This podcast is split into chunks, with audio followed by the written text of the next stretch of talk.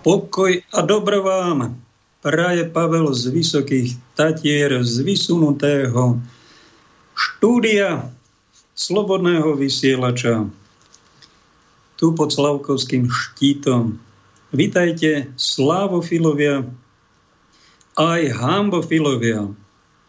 Tak sa totiž delíme. To delenie na očkovaných a neočkovaných, to je umelina, trapošina, Nejaká novodobá hrôza, dodaj by to zmizlo, ale v skutočnosti sa delíme na tieto dve veľké skupiny. Tých, ktorí žijú správne, tak ako majú a dožijú sa Božej slávy. A tí, ktorí žijú nedôstojne, nečestne, tak tí milujú svoj trest, svoje odsúdenie a svoju hambu, preto ich nazývam hambofilovia, ak náhodou aj tento typ poslucháčov počúva. Vitaj, zvlášť ťa pozdravujem a zvlášť za teba sa modlím, zvlášť mi na tebe záleží, na vás, aby som vás priviedol na tú správnejšiu cestu života, ak ste tzv. zatúlané ovečky, čierne ovečky, prašivé ovečky, alebo ste aj capkovia, pávy, somáriky, ak tu možno nejaký smradľavý chorík pobehuje, tak ešte možnosť to zmeniť, aby si sa stal voňavou ovečkou, ovečkou Božou. Ak totiž eh, vyberáme si každý deň, či žijeme eticky alebo neeticky, vyberáme si aj to, eh, že ako aj skončíme a my sami si programujeme svoju budúcnosť Pozeral som pred chvíľou v mobile, mám tam 8 sestier menom Eva, Evka. A jedna z tých Eva, e, pani Eva, ktorej pána manžela nedávno pochovala, to bol v nemocnici taký najsrandovnejší zamestnanec. A strávili sme spolu nejedného Silvestra aj s jeho synom tam prišiel do kaplnky na prvé poschodie, už na väčšnosti rád si pobavkal rád sa aj zasmial, niekedy to tým humorom aj prehnal. Tak ona teraz uh, trávi čas bez neho, lebo už odišiel, aj to je realita našich manželstiev a rodín, že to je len do času. A je dobre sa na to pripraviť.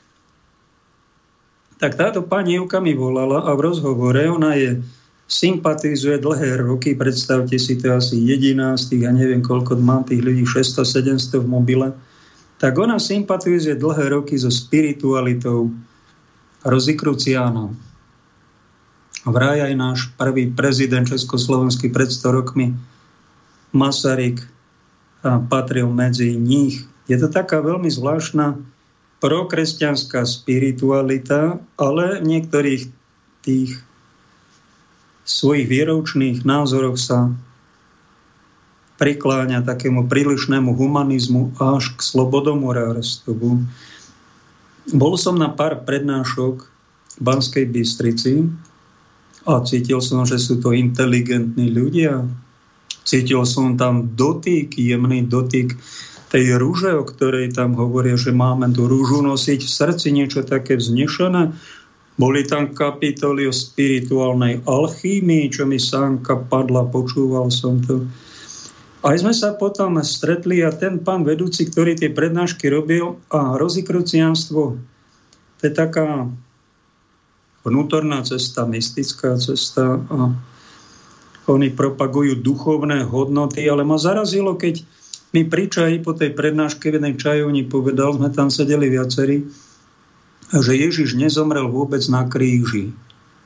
Že to bolo celkom inak a kresťanstvo to zdeformovalo. No tak to som sa vtedy prvýkrát zháčil, že toto je ináč blud doketizmu z druhého storočia, že Ježišovo telo bolo zdanlivé, vôbec nie fyzické a vôbec netrpel a niektorí tvrdia, že to ani nebolo. No tak ak toto vy tvrdíte, to je jeden blud. A ona, táto pani Evka mi spomínala druhý blud, ktorý vám nemôžem nepripomenúť, pretože e, ohlasovanie týchto bludov skončí nie Božej sláve, ale Božej hambe. A ona ako dobroprajný človek, spirituálny, ona aj za kresťanstvo, aj za Ježiša, aj za všetky tie duchovné hodnoty, aj za mystiku, aj za vnútorné náboženstvo, Ale tvrdí, ona aj pravdepodobne Rozi Kruciani, že všetci prídeme do neba. Všetci budeme spasení a dobrý otec by nemohol stvoriť nejaké bytosti, ktoré bude nekonečne trestať. To je také bu, bu, bu, čo si kresťania vymysleli, aby, aby tie neposlušné deti, aby zrazu boli poslušné, lebo im hrozíme trest, basu a nejakú bitku tak to peklo je vlastne výmysel a aj tí démoni sa očistia a nakoniec všetci sa stretneme v nebi, kde bude obrovská radosť, svadba, všetci sa tešíme. A, no tak je to pekná rozprávočka, rozikruciánska alebo aká iná. Odporuje to totiž podstatnej veci kresťanstva, kde pán Ježiš nás neklamal že všetci skončíme ako jednotkári.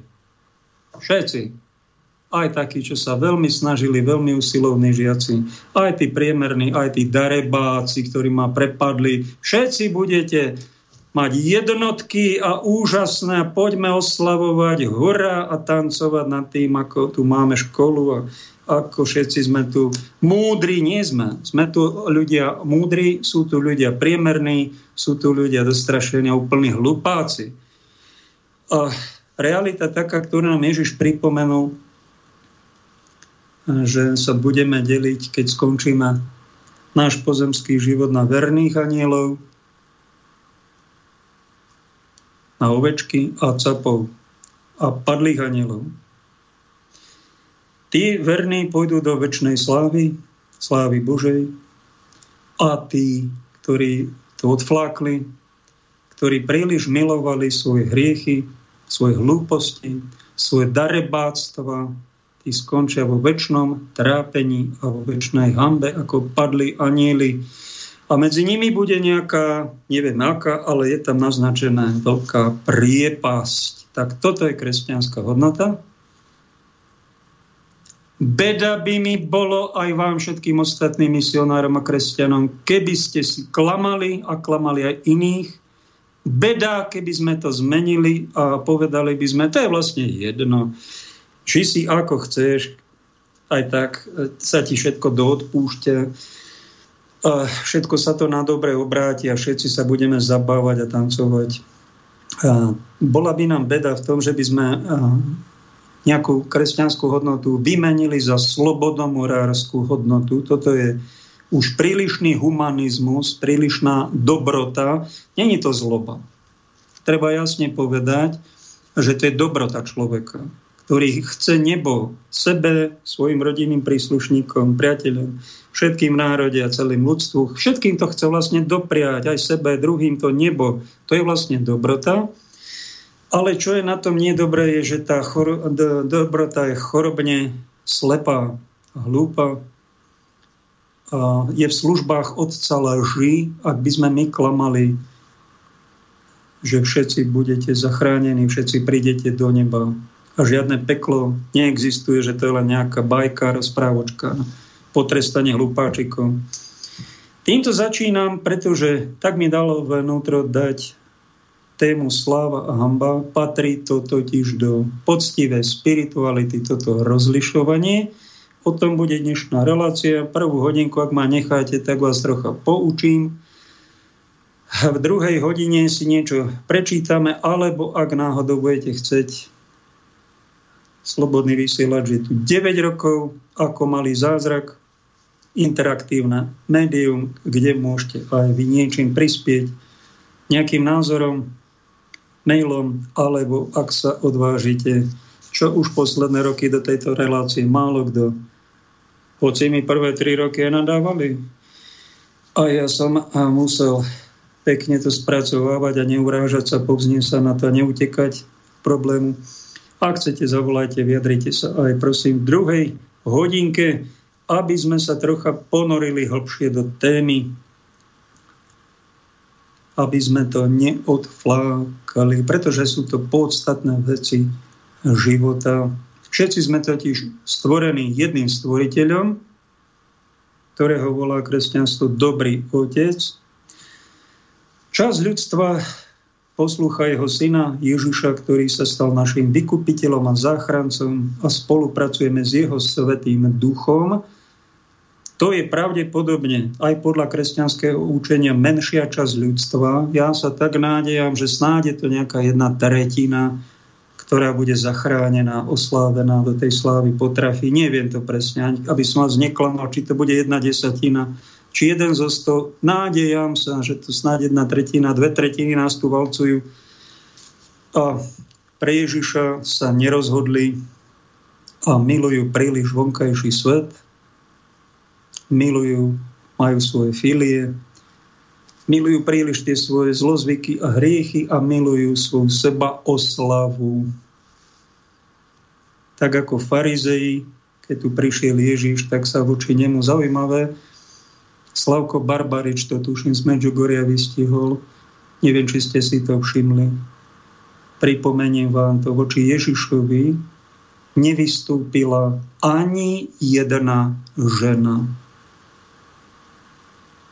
My muži veľmi radi vás obviníme. Adam obvinil Evu, tá obvinila Hada a muž obviní ženu. Keď sa niečo urobí, hneď je žena na víne. Vy ste zradili, vy ste sa s diablom začali rozprávať a vy ste nás viedli a vy ste na víne.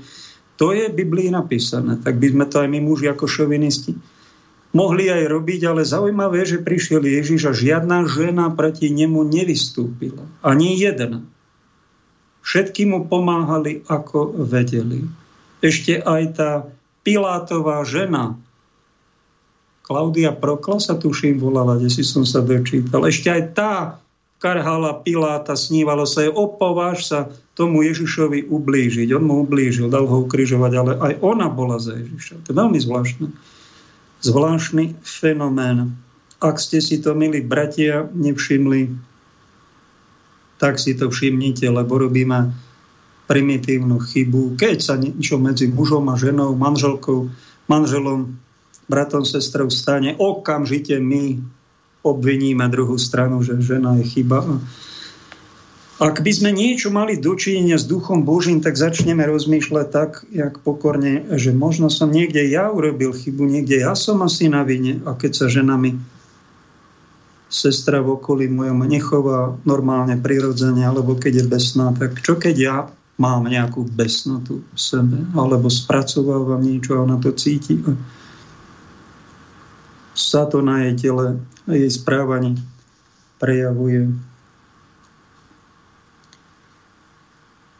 Preto neklamame sa, to som povinný vám povedať, tí, ktorí ma počúvate, a som k vám poslaný vám ohlasovať pravdu, pravdu Božiu, ktorú máme v Evaníliách, pravdu Ježišovu, že dajme pozor, neskončíme všetci rovnako. To hlása ateizmus a hlása to veľmi presne. Oni neuznávajú existenciu stvoriteľa, dogma číslo 1. Neuznávajú to, že po svojom konci života budeme za svoj život zodpovední. To je dogma číslo 2 ateistická. A dogma číslo 3 všetci dopadnete rovnako. Skončíte na cintoríne. To sú tri dogmy, ktorých sa poriadny ateista musí držať a musí mať veľmi silnú vieru, aby vydržal. Veriť v tieto dogmy neverí. My veriaci to prekúkneme a zistíme, že ten ateizmus to je v podstate sranda, to je vysmievanie sa. No tak je to tak. Je to, na srandu je to dobre, taký ateista, ktorý troška rozmýšľa, provokuje, ale držať sa toho, to je hlúposť. Tomu my neveríme. A tak ako máme v hokeji, futbale, basketbale, hociakom športe, príklad je majstrovstva sveta, neviem, hokej, koľko sa tam zíde? predpokladám nejakých 20 tímov z celej planéty, 20 štátov. A čo robia? No začnú sa medzi sebou mlátiť tak inteligentne, nejako na bojskách vyvražďovať ako dlhú sériu ľudstva, kde bolo 14 tisíc vojen. Hrôza. My máme už tieto boje také na ihriskách, čo je veľmi kultúrne, veľmi pekné a národ proti národu zápasy v športe a všetci sa na tom dobre zabávame a rôzne športy milujeme.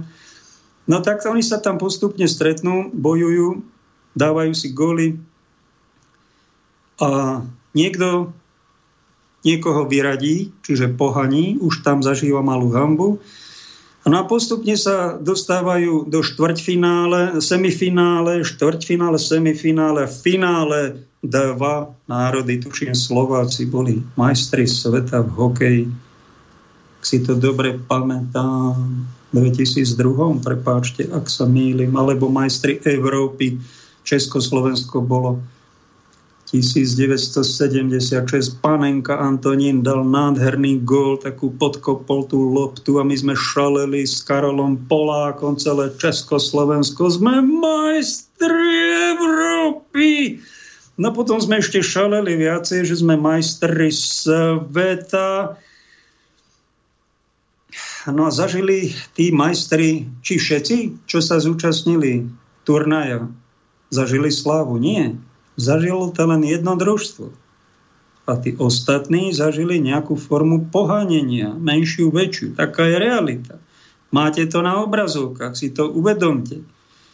A že nebudú všetci majstri sveta. To sú výnimky, čo sa na ten vrchol dostanú a tu ten pohár slávy začnú ho piť na ostatní dožijú hamby. Podobne aj my, keď završíme svoj život a svoje snaženie a lopotenie, pobehovanie po tejto planete, tak eh, nie všetci dožijeme neba, Božej slávy a toho, na čo nás Pán stvoril, dostanú to len tí, ktorí sa veľmi snažili, zvolili si správnu spiritualitu a snažili sa ju aj uplatniť.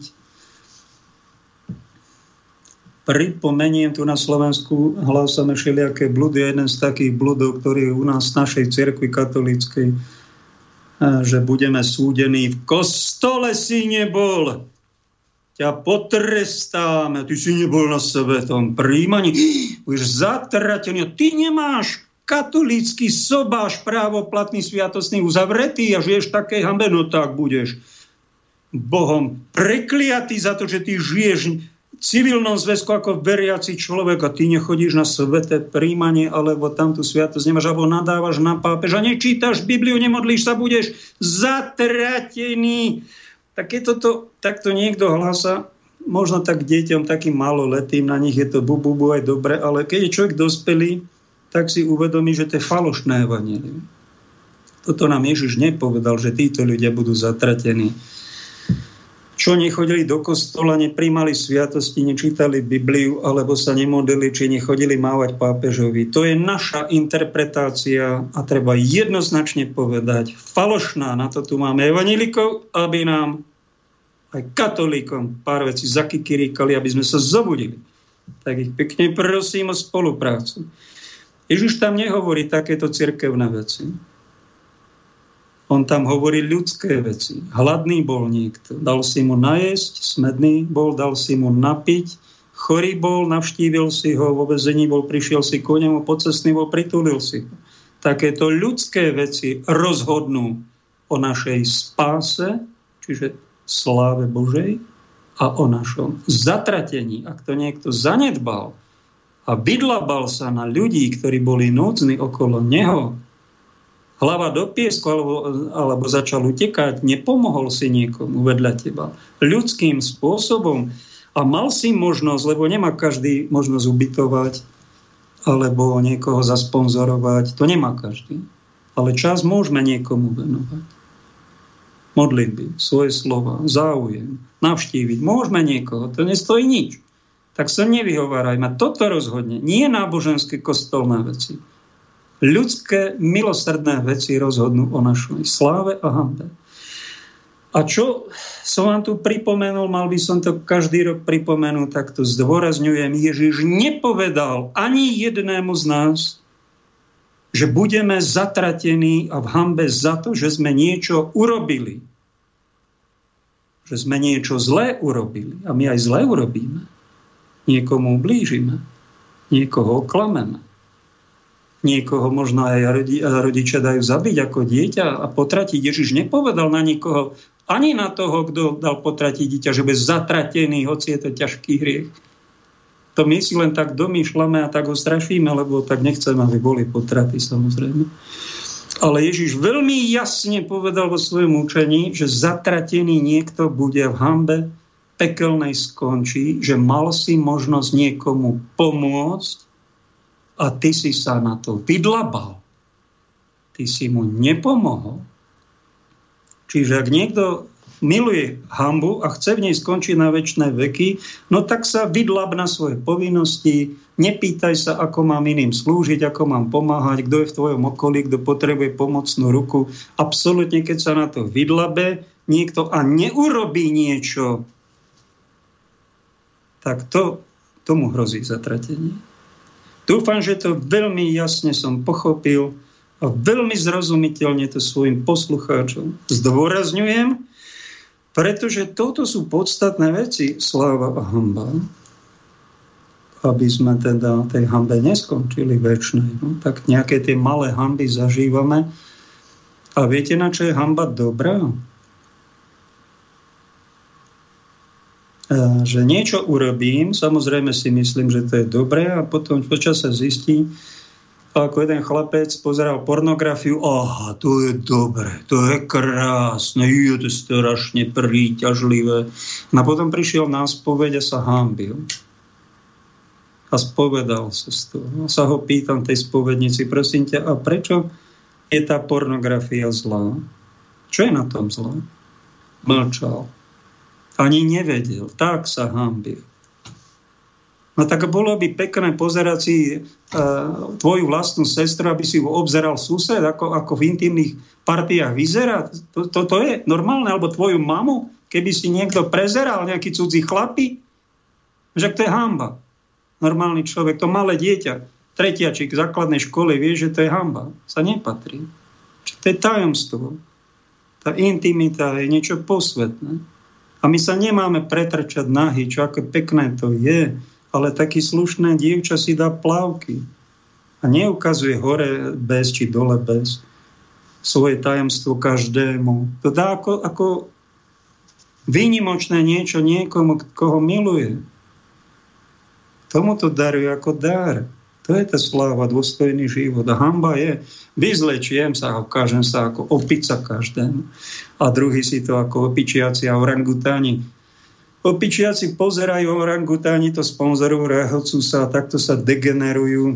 A, a keď to niekedy spáchame, každý chlap, ak je normálny, tak nejaké také niečo spácha a je, zahambí sa.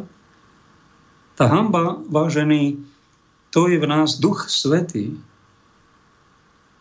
ktorý nám e, vnúka, že tadiaľ cesta nevedie nebudeš šťastný, nebudeš zažívať dôstojné niečo, ani, ani Božia slava ťa nečaká, ak budeš pokračovať týmto smerom a všimni si to. Dobre si to uvedomiť, aha, ja som niečo urobil, som sa zahambil, není som z toho spokojný ani šťastný a musím niečo inak robiť. No, krásne. To je Duch Svetý v tebe, dar Boží, a toho sa pekne držať, takto sa riať v malých veciach, malej hambe, lebo veľkým problémom sú tí, tie ženy, ktoré majú ako keby vyoperovanú hambu a takisto chlapi. Oni okrádajú milióny ľudí alebo narvú vakcíny, ktoré ubližujú a im to nevadí. Oni nemajú hamby. To je problém. Nemajú výčitky svedomia. Nemajú ducha svetého. To je tragédia. Ak sú vo vedúcich funkciách a veľmi vplyvný, bohatý Bože. Alebo ma napadá zaujímavý príklad, čo nám povedal pán profesor Vrablec na homiletike. To bol homiletik svetovej úrovne. Mali sme bohoslovci obrovské šťastie, že sme ju mali na fakulte jeden z najlepších rétorov, akého táto zem mala. Ten povedal takýto príklad, dlho pôsobil v Nitre. Boli tam manželia, lekári, moderní ľudia, pekní, na úrovni, dôstojní, aj mali cirkevný sobáž. A tak chodili aj na to poučenie. Niektorí kňazi to majú trikrát, poučenie, niektorí aj sedemkrát, aj ešte niekoho aj lekárov tam 9 krát som počul, niekto to tak strašne vážne berie, že tým mladom manželom dáva rýchlo kurz geniality, no neutrápte ich tými poučeniami. A oni si to absolvovali, mali sobáš cirkevný, ale tak sa pousmievali na tou cirkovou, ako aj zastarala a ako je to také to nemoderné a my sme už takí moderní ľudia, otvorený svetu a takéto, takéto anachronizmy, čo v cirkvi máte, to patrilo tak do Tridentského koncila na 3-500 rokov, iste pozadu 200 rokov, ako to povedal kardinál Martini, tak oni sa medzi sebou, títo manželia dohodli, že nebudú sa strážiť vo vernosti. Nebudú žiarliť jeden na druhého, pretože oni sú už na úrovni, nie sú sebci, že by to len pre seba chceli toho druhého. A že keď náhodou jeden sa zamiluje do niekoho alebo zatúži po niekom druhom, tak ten druhý mu nebude prekážať. Mali také tzv. moderné manželstvo, slobodomurárstvo a moderným svetom napáchnuté. A predstavte si, takto si aj žili, rodiny držali, neviem koľko detí mali, to nám si už nepamätám, ale takto, že vernosť tam nebude, majú nejaké... A takto nejaké snáď roky žili, aj s tými bokovkami, bočáčikmi. A čo sa stalo? Pani doktorka prišla za kňazom a prezradila mu veľké tajomstvo. Viete, čo dôstojný pán? My sme sa takto s manželom dohodli, že u nás vernosť není treba, a tak sme aj žili. A viete čo? Zaciťujem. Hambu po svojom duchovnom svete zažijem vám strašné výčitky, zažívam niečo, nechcela to povedať. Mačala, tak zaťatá bola, ale však to povedzte sme takom rozhovore, však sa to nebude zverejňovať. Tak ona to potom nakoniec povedala, ja zažívam po svojom myšlienkovom svete a povedala slovo žumpa. Je to nie moc pekné slovo. Je to tiež kus reality. A prečo to vám hovorím? Tak otvorene bez podobenstiev, tak ako sa to stalo, pretože to zažijú všetci tí, ktorí nie sú verní nebu, ktorí sa milujú navzájom bez Ducha Svetého, bez Krista, tak ako zvieratka, nepotrebujú žiadne Božie prikázania, žijú si tak, ako chcú, užívajú si tej slobody a neradia sa s Duchom Svetým, čo je vlastne dobro. Môžu mať oni vybudovanú tituly, môžu mať krásne zariadený dom, môžu mať najmodernejšie auta, najmodernejšie dovolenky, chodiť po svete, teraz už je to problém väčší vtedy, Môžu mať tzv. vonkajšiu slávu a oni potom zistia, teraz to radšej takou krajším slovkom poviem, oni zistia, že máme všetko, ale nemáme sa radi. Stratila sa medzi nami niečo také sveté, čo bolo na začiatku, keď tam bol medzi nami duch Boží, pretože to, čo sveté medzi mužom a ženou, to je ten duch svetý. Niečo z Boha. A keď eh, oni na to nedajú pozor, a nie sú tomu verní a nerozvíjajú to, nestrážia sa. Sveto nežiarlia na seba. Sveto. Ako ľudská bíla povedala, že tak, keď tak jemne žiarli ten partner, a ono ich mala, neviem, či 22, aj cirkevný súbaž. Bosorovočka jedna pekná, pekne spíva, ale toto povedala celkom pekne, že keď vám niekto tak jemne žiarli, tak vám vyznáva lásku. A keď sa toto úplne stratí, keď e, vyhodíme Ducha Svetého, potom príde život o ničom, o tej veľkej nečistote. A to je hamba. Aj za to poďakuj, vyznaj sa z toho, pouč sa z toho, tak ako jeden prišiel na spoveď, čo sa vám stalo. A hrešil som, s manžel, e, bol som neverný manželke. A smutný bol, hambil som. A tak čomu má kniaz povedať? Vynadať mu? No tak sa poučte z toho že táďal to cesta nevedie. To není sláva, to je hamba. Joško Banáš to má nakýna, ako keby si si nakadil do svojich vlastných topánok. Tak sa budeš cítiť, keď budeš neverný žene. Poučme sa z toho, aj tá hamba je daná, daná na to, to je tiež, e, je to nepríjemné, ale je to súčasť života, nevytesňujme to, aby sme neskončili a nezabili ako ľudia s zabitým svedomím, so zabitým jemnocitom, to je strašné, to chce diabol, aby sme tak skončili. Tak si jemné také signály všímajme, buďme úprimní, vo svojom spoločenstve, či manželskom, rodinom, priateľskom sa napomínajme, drgnime do seba, keď niekto vybočuje z cesty, ako Apoštol Pavol hovorí, aby sme v tej väčšnej hambe neskončili. Bude by vám aj tieto slova od brata Pavla a boli trocha správnej ceste života nápomocné. Dáme prvú pesničku po pol hodine.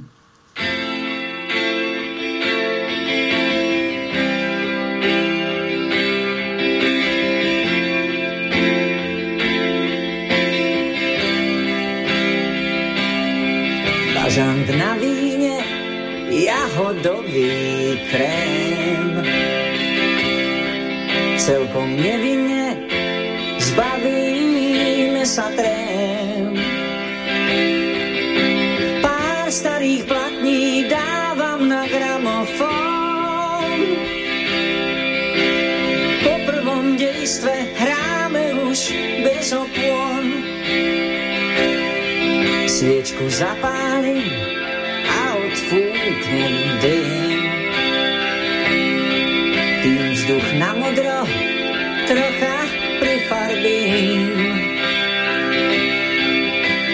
Naleme sukne nájdeme malý fľak. V izbe sa smieva, z vlasov ti žiari lak. Tmové pieseň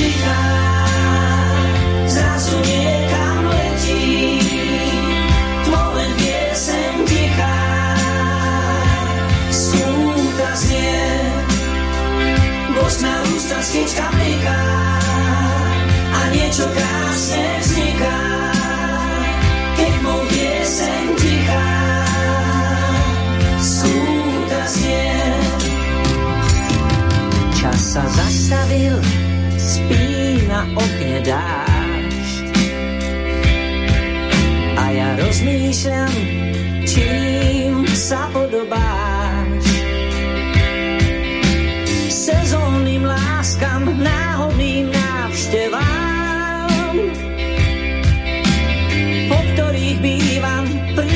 Šálke kávy sám. Bažant na víne pri sviečke bezpečie. Potom čiernu niť do ihly navlečieš. Takto tu nikdy nekončil žiadny flám.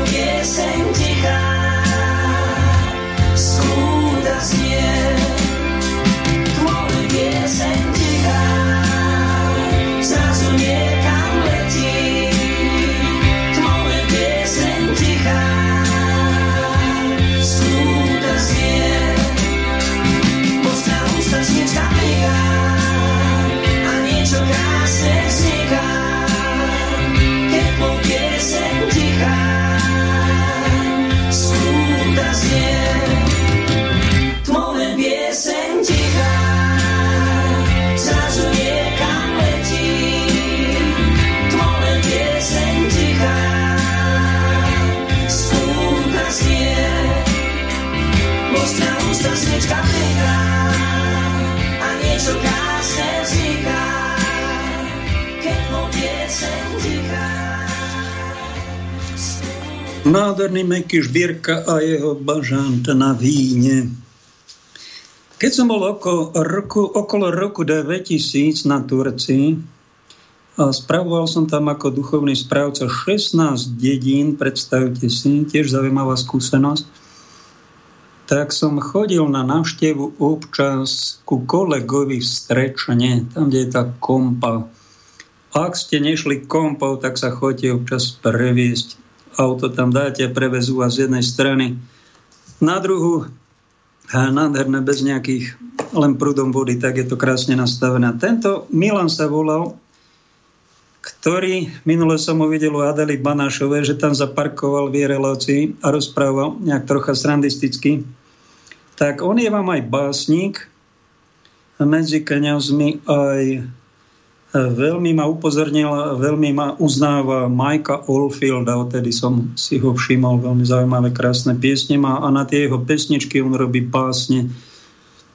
A tak mi raz povedal Milan, bol tam ešte jeho kolega, kde si z východu, počúvaj, ty si hrával kedysi basketbal, Pavel, máš tie medaile nejaké?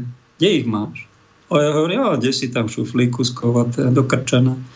A on mi hovorí, vieš čo, váš si to, to bolo obdobie tvojho života a škoda to nejak nezužitkovať, nedá to za príklad niekomu. Tak som nad tým rozmýšľal. Ja samozrejme ťažko to nážny mystik, ktorý pohrdol svetom, všetkým ženským pokolením a celým svetom a vrhol sa iba na duchovné hodnoty a duchovnú službu tak som si tak začal uvedomovať už trocha s odstupom na máku z pravdy. A dnes v galerii, kde mám obrazy, tu vo Vysokých Tatrách by ste tento obraz našli, a s troma zlatými medailami majstra Československa v basketbale mladších, jeden rok a dvakrát starších dorastencov Niečo také zo svetskej slávy som zažil, bolo mi to dopriaté. Málo kto sa môže, môže popíšiť e, medzi kolegami, duchovnými kňazmi s takýmto niečím. No tak mne toto dali, nemal som ani maturitu, ani 18 rokov a už som mal tri tituly majstra ČSSR. To bolo vtedy za socializmu také ESO v rukáve, že keď ste ho vytiahli hoci, hociakej vysokej školy som mohol ísť bez príjmacích skúšiek.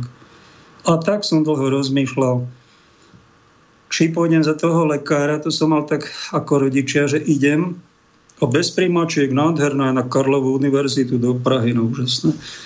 Ale nakoniec ma veľmi silno poboskal život. Poboskalo ma vlastne nebo. Keď som mal asi 16-17 rokov, veľmi silno ma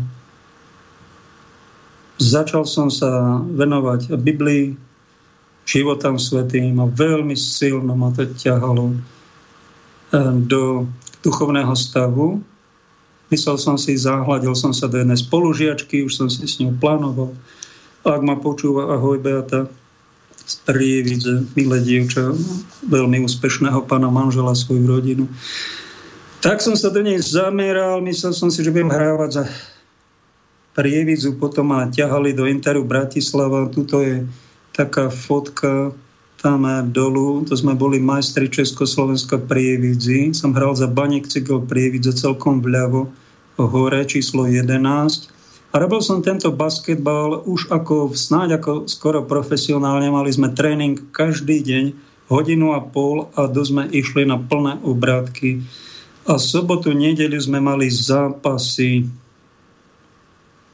a takto som išiel niekoľko rokov celé gymnázium a bavilo ma to. Mimoriadne nádherná hra, inteligentná, a radosť, samý úspech. A ak som trocha namyslený, už bol vtedy, a tak to má svoju príčinu, že taká medaila zlatá, to vám zdvihne tak seba vedomie ako krásna žena, keď mu máte pri sebe. A jedna, druhá, tretia, tri roky z tých šiestich rokov takéto úspechy, niečo neuveriteľné ani neviem, ako som sa tam priplietol.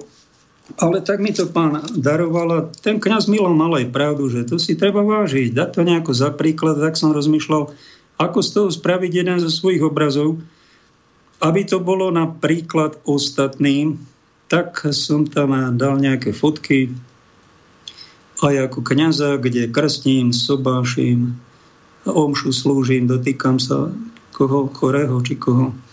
A taký pocit som mal, že by sa to zišlo deťom na náboženstve, povedať im, oni si mysleli, že kniaz to je taký nejaký chudák.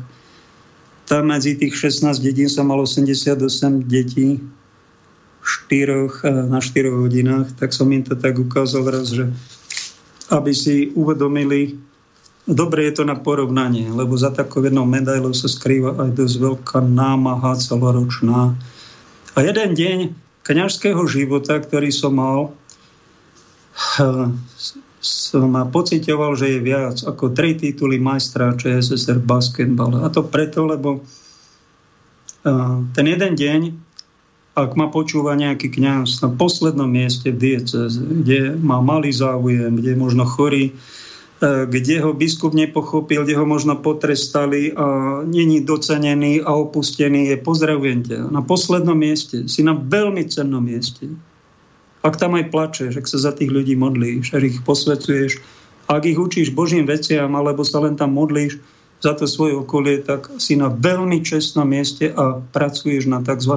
Božej sláve, ktorú keď som niečo, trolininka som z tej Božej slávy zažil, tak je tak, jak svätý Tomáš Akvinský, keď mal zážitok s nebom, tak eh, povedal na celú pozemskú slávu, aj na slávu 60-ročnú kariéru Karla Gota a jeho slávu povedal, to je nič. To je ako nič. To je slama. A ja som to tak pocítil aj sláve športovej, ktorú som dosiahol. To je nič tak silné mi niečo prišlo. Ale potom prišiel aj taký normálny život, nemá človek stále mystické zážitky, tak e, je dobre to dať aj za príklad, lebo však ľudia mnohí ako príklad potrebujú trocha, lebo sme zdarebáčení, zlanivení. Málo kto chodí do prírody, alebo sa mu chce športovať. A ono to má svoje čaro. Taký kolektív, taká snaha robiť nejaký šport, starať sa o zdravie, starať sa o nejakú kultúru pohybu a dosahovať nejaké úspechy, byť členom nejakého All-Star. To sa mi raz v živote podarilo v Žiline, že ma vybrali do All-Star medzi najlepších hráčov. No tak som chodil ako pav celý mesiac, že som hviezda, alebo to sa mi... Alebo najlepší strelec na Slovensku som bol, tuším, jeden rok z týchto dorastencov. Tam v novinách som sa prečítal, že som najlepší a túto fotka, že sme vyhrali Česko-Slovensko, najlepší tým Baník Cigel a keď sme hrali proti Interu, tak mi to tam padlo, aj keď som hodil.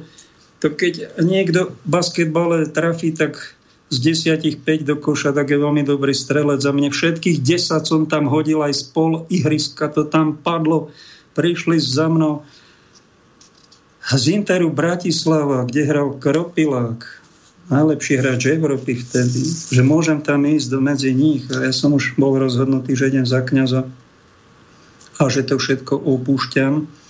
Veľmi zvláštne veľmi silno euforické. Je to také, jak droga, takýto úspech a zamáva to s mladým človekom. Nečudujte sa, ak mladí ľudia blbnú a potom sú na drogách.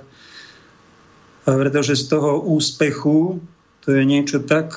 Sme určení na nejaký úspech, ale po, počasie som vám zistil, a to bolo, myslím, v tento deň, keď sa táto fotka, kde sme tu vyobrazení s pánom trenérom Rudom Bartošom a 12 týchto členov týmu, bolo to v roku niekedy v apríli 84. v Prievickej športovej hale 2000 ľudí, do ktorej som rád chodil trénovať tak vtedy som tam zažil tzv. pri prvom titule ani nie, ani pri druhom, ale pri tom treťom mi to už došlo. Docvakol mi tzv. ambivalencia. Zapamätajte si tento termín.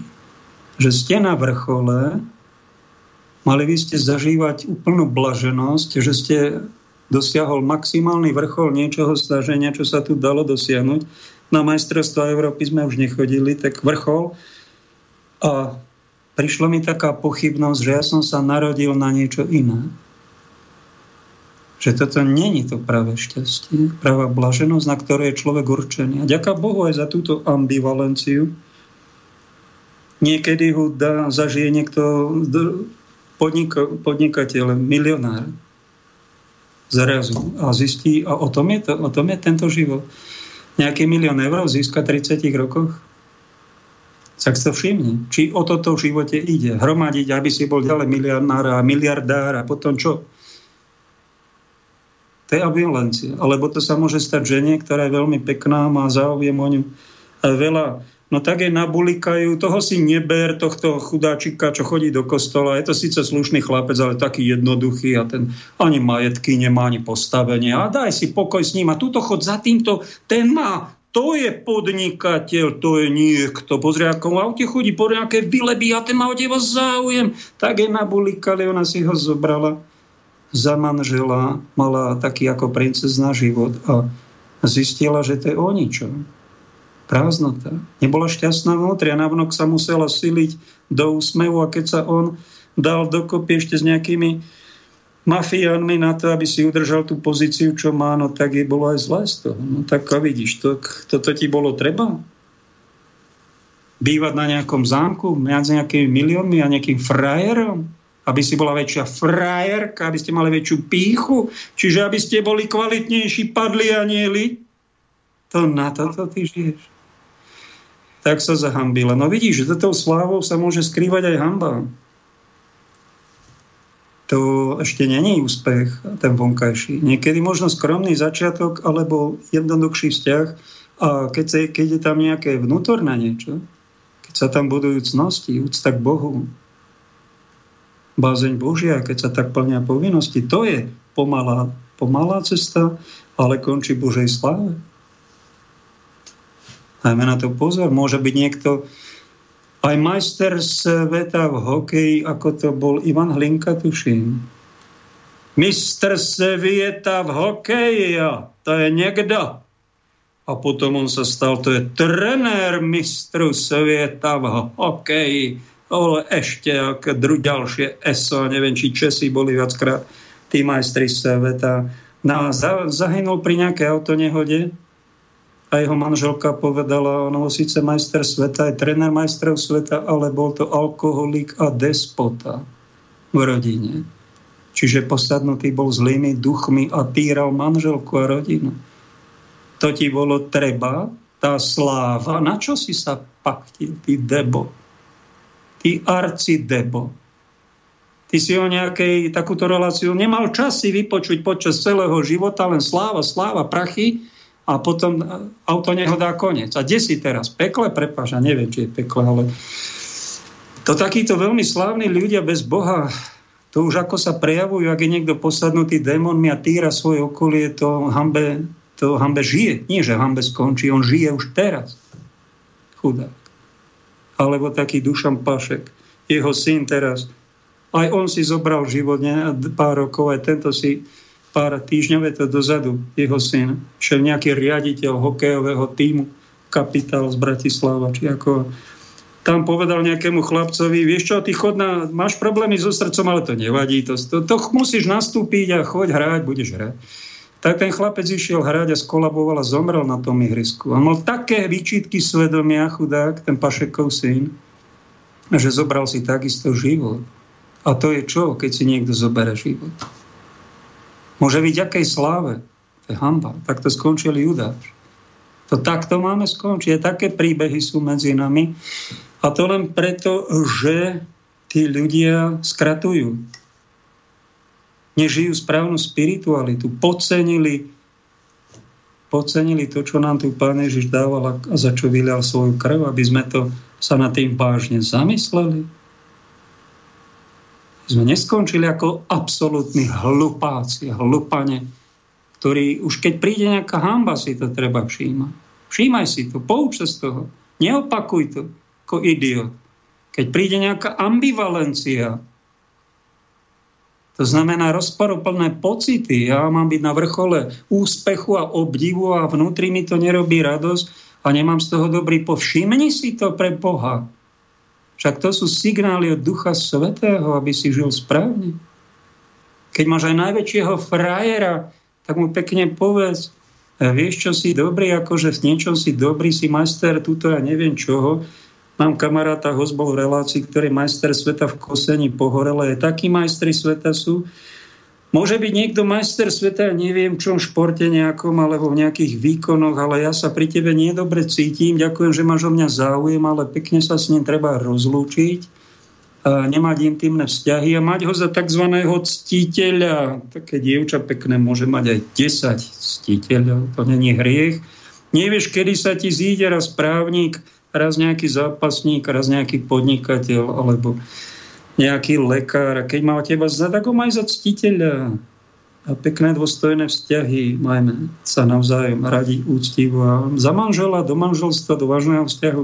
Nechod s hocikým, radšej zostan sám. To robia mladí ľudia na Slovensku, tu je modla rodina a rýchlo, rýchlo to zbuchajme a ukážme sa, ako sme za ruky držať a všetkým sa ukážeme na námestí Bystrici, tam sa kopu takých párov ukazuje, rýchlo, rýchlo to dajme do kopínu a potom rýchlo, rýchlo sa aj rozvedme. A prečo to robíte? Mysleli ste, k sláve ste prišli veľmi rýchlo, ale k hambe sa takto veľmi rýchlo prichádza. A potom hodíte svoje hriechy na tie dve deti, čo necháte? Zodpovednosť toto? Však niekedy niekoho stretneme, zamilujeme sa, potom sa odmilujeme, niečo aj skúsime, aké hriechy, hríšiky robíme, ale poučme sa z toho a, nechoďme unáhlenie do nejakého stavu, ktorý si zasluhuje trocha aj úctu, aj rešpekt, však sa tam plodí nejaký život. Aby sme nehádzali svoje hriechy potom na deti, oni tie deti, však to sa patrí, toto, žiadna sláva. Nie je. Tak som vás už na, dosť namoralizoval, ale snáď k tomu, také poučenie, aby ste raz boli voňavé ovečky. Ježiš nás rozdeli, totiž keď príde jeho príchod sa blíži. Vy nevidíte, že sa blíži antikristova vláda. Že je to za dverami, že nie sú normálne časy. A keď príde už Antikrist a, a rozburácanú ekonomiku a zdravotné a počasy a všetko to, to tu umelo rozdúchali a roz, rozbláznili, tak on to ukludní a ponúkne riešenie a dá, no tak dá, dá, ale potom nám dá aj nejaký ten svoj diabolský čip. Do tela, v tom a čipe budú že vraj aj naše údaje, občanský preukaz vodičský, aj naša zdravotná karta, bude tam aj bankový účet a kto to bude mať a pokloní sa Antikristovi a uzná ho, no tak mu dá všetky výhody, no a tí ostatní, ktorí sa nedajú, tak budú potrestaní, možno aj popravovaní. Toto by som vás ja mal učiť, že pripravte sa na to, však je to za dverami. Vážne doby žijeme. Aby ste raz boli voňavé ovočky, musíme aj teda e, niečo preto obetovať. A tí, ktorí sa kláňajú už teraz Antikristovia, sú poznačení čipom, ktorý ešte nie je tu ten fyzický, ale ten duchovný, že majú poznačené myslenie, hlavu, čelo a konanie ruku, čiže hrabať len pre seba, robiť seba oslavu a to, čo mne vyhovuje a vydlabať sa na ostatný, to je diablov čip, oni sa premieňajú postupne na smradľavých capov. Môžu byť navoňaní aj najznačkovejšími eh, voňavkami od, od Dioru. Nepomôže im to. Sú to duchovní smradi. Budú to démoni, ak, ne, ak nebudú robiť pokáni. Toto hovorí Biblia. My ich musíme varovať. A nie ich čičíka, čo všetci dopadnete rovnako a klamať. Katka Sienská, moja obľúbená veľká láska 14. storočia a veľká svetica, patronka Európy. Má vo svojom diele takúto vec, ktorá možno aj trápi. Kto si mi to spomína, ale ten kolega Ľubo, že bol na nejaké návšteve a tam sa ho sestra pýta, ako to bude, e, že pán Boh e, nejaké, nejaká rodina má 10 detí, príklad, a 5 detí pôjde do neba a 5 pôjde do pekla. Ako sa tá matka bude môcť tešiť v tom nebi, keď 5 jej detí nebude v nebi. Ako? Však to je úplná bláznovina, čo vy tu hlásate. Áno, z pozemského hľadiska je to bláznostvo. Ten rodič, jedno dieťa, keby mu išlo do pekla a druhé do neba, tak e, bude prež, tu na zemi, v tomto tele bude prežívať hrôzu z toho. Už len keď je dieťa chore. Keď mu hrozí hrozený život, alebo morálne nedobre žije. Už ten rodič tu teraz trpí, nie na väčšnosti. Ako to bude? Katka Sienská má veľmi zaujímavú vetu, zjavenú z neba, že bude odobratá táto, tento pozemský pocit, toto rodinné puto, ktoré máme, alebo k tým, čo majú našu krv, tak máme k ním, že to sú vlastne my, ktorí behajú kde si v inom tele, lebo sme rodina a trpíme, keď oni trpia, radujeme sa, keď oni radujú, ale že vraj, keď budeme v duchovnom tele, tak toto skončí. Tieto city budú nám odobraté a ak niekto skončí v pekle ako náš rodinný príslušník, Svekata Katarína, učiteľka cirkvi, hovorí, že tie duše budú cítiť, že to peklo si oni zaslúžia, pretože naurážali dobrého nebeského Otca nekonečným ignorovaním, nekonečným seba nekonečným klamaním sa, zatlkaním a nepomáhaním a tak ďalej. A oni si to vlastne zaslúžia a tí v nebi nebudú trpieť za nich. Aj keby to bol manžel, manželka, vlastné dieťa, otec, matka, čo je pre nás z nášho pohľadu teraz nepredstaviteľné. Ak ste toto nepočuli, tak a vyučujem vás, tak vás vyučujem a troška poučujem, aby ste sa uklodnili, že Pán Boh na každú opicu má nejakú truhlicu a každý náš neriešiteľný problém e, vyrieši elegantne, e, veľmi rýchlo a tak, že to ani nečakáme. Dáme si prosím teraz ukážku, čo sa deje v našich nemocniciach. Tam je bojsko tretej svetovej vojny. Jste s tím způsobem tady tím umlčováním, to, že se nic neděje, nebo že to, že to, je, že to je něco jiného, přitom to všichni vědí, ale zastírají tu, tak vlastně způsobují právě to, co tady vlády říkáte, že, že, se, že, se, že, ta, že ta vláda vlastně potom tu odpovědnost a tu tíhu odpovědnosti bude níst ještě mnoho a mnoho. Já jenom chci říct zase ten rozdílnost těch přístupů. Jo. Tady Vemte si, a víme to všichni z těch statistikách, jak to běželo, kdokoliv, když měl covid a zemřel, mm. na jakoukoliv komorbiditu, na jakoukoliv souvislost s tou nemocí, tak automaticky umíral na covid. Mm. Na druhou stranu ten, kdo má vakcínu, a teď dostane, já nevím, infarkt nebo, nebo mrtvici nebo cokoliv dalšího, tak najednou to s tím nesouvisí. Jo? Takže to je, to, je, to, je, to je absolutní prostě dvojí, dvojí, dvojí přístup. Prostě buď to tedy počítáme obojí, a pak to, pak to pojďme takhle řešit, anebo tedy pojďme opravdu jakoby do důsledku a říkat tohle způsobuje COVID a tohle, tohle vakcína, protože tady vlastně jsou uměle navyšovaná čísla na COVID, to bylo jako, když to pře, přeženu, tak když vás pře, přejede tramvaj a jste COVID pozitivní, tak jdete do statistik jako člověk, který zemřel na COVID.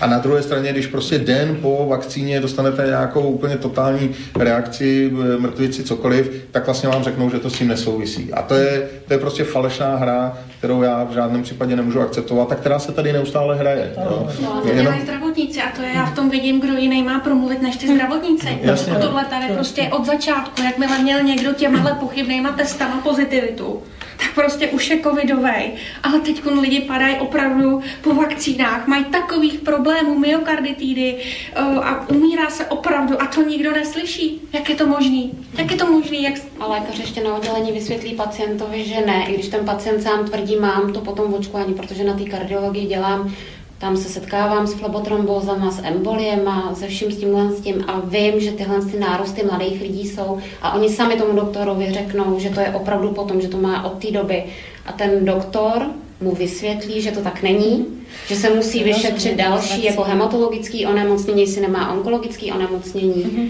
a nic se nehlásí. Já jsem se naší vedoucí lékařky ptala, jestli, protože už sami mezi lékařema se proslýchalo, to je jasný, tady je to potom v očkování. Ptala jsem se jí, jestli to hlásí na úzis, tyhle ty nežádoucí účinky nebo podezření. Tak ona mi řekla, že ne, že to není jistý. Já říkám, ale tam se přece nehlásí žádný jistý nežádoucí účinky, tam se hlásí podezření. Ona řekla, že nehlásí a teď je to vlastně jedno. Ja. Tak.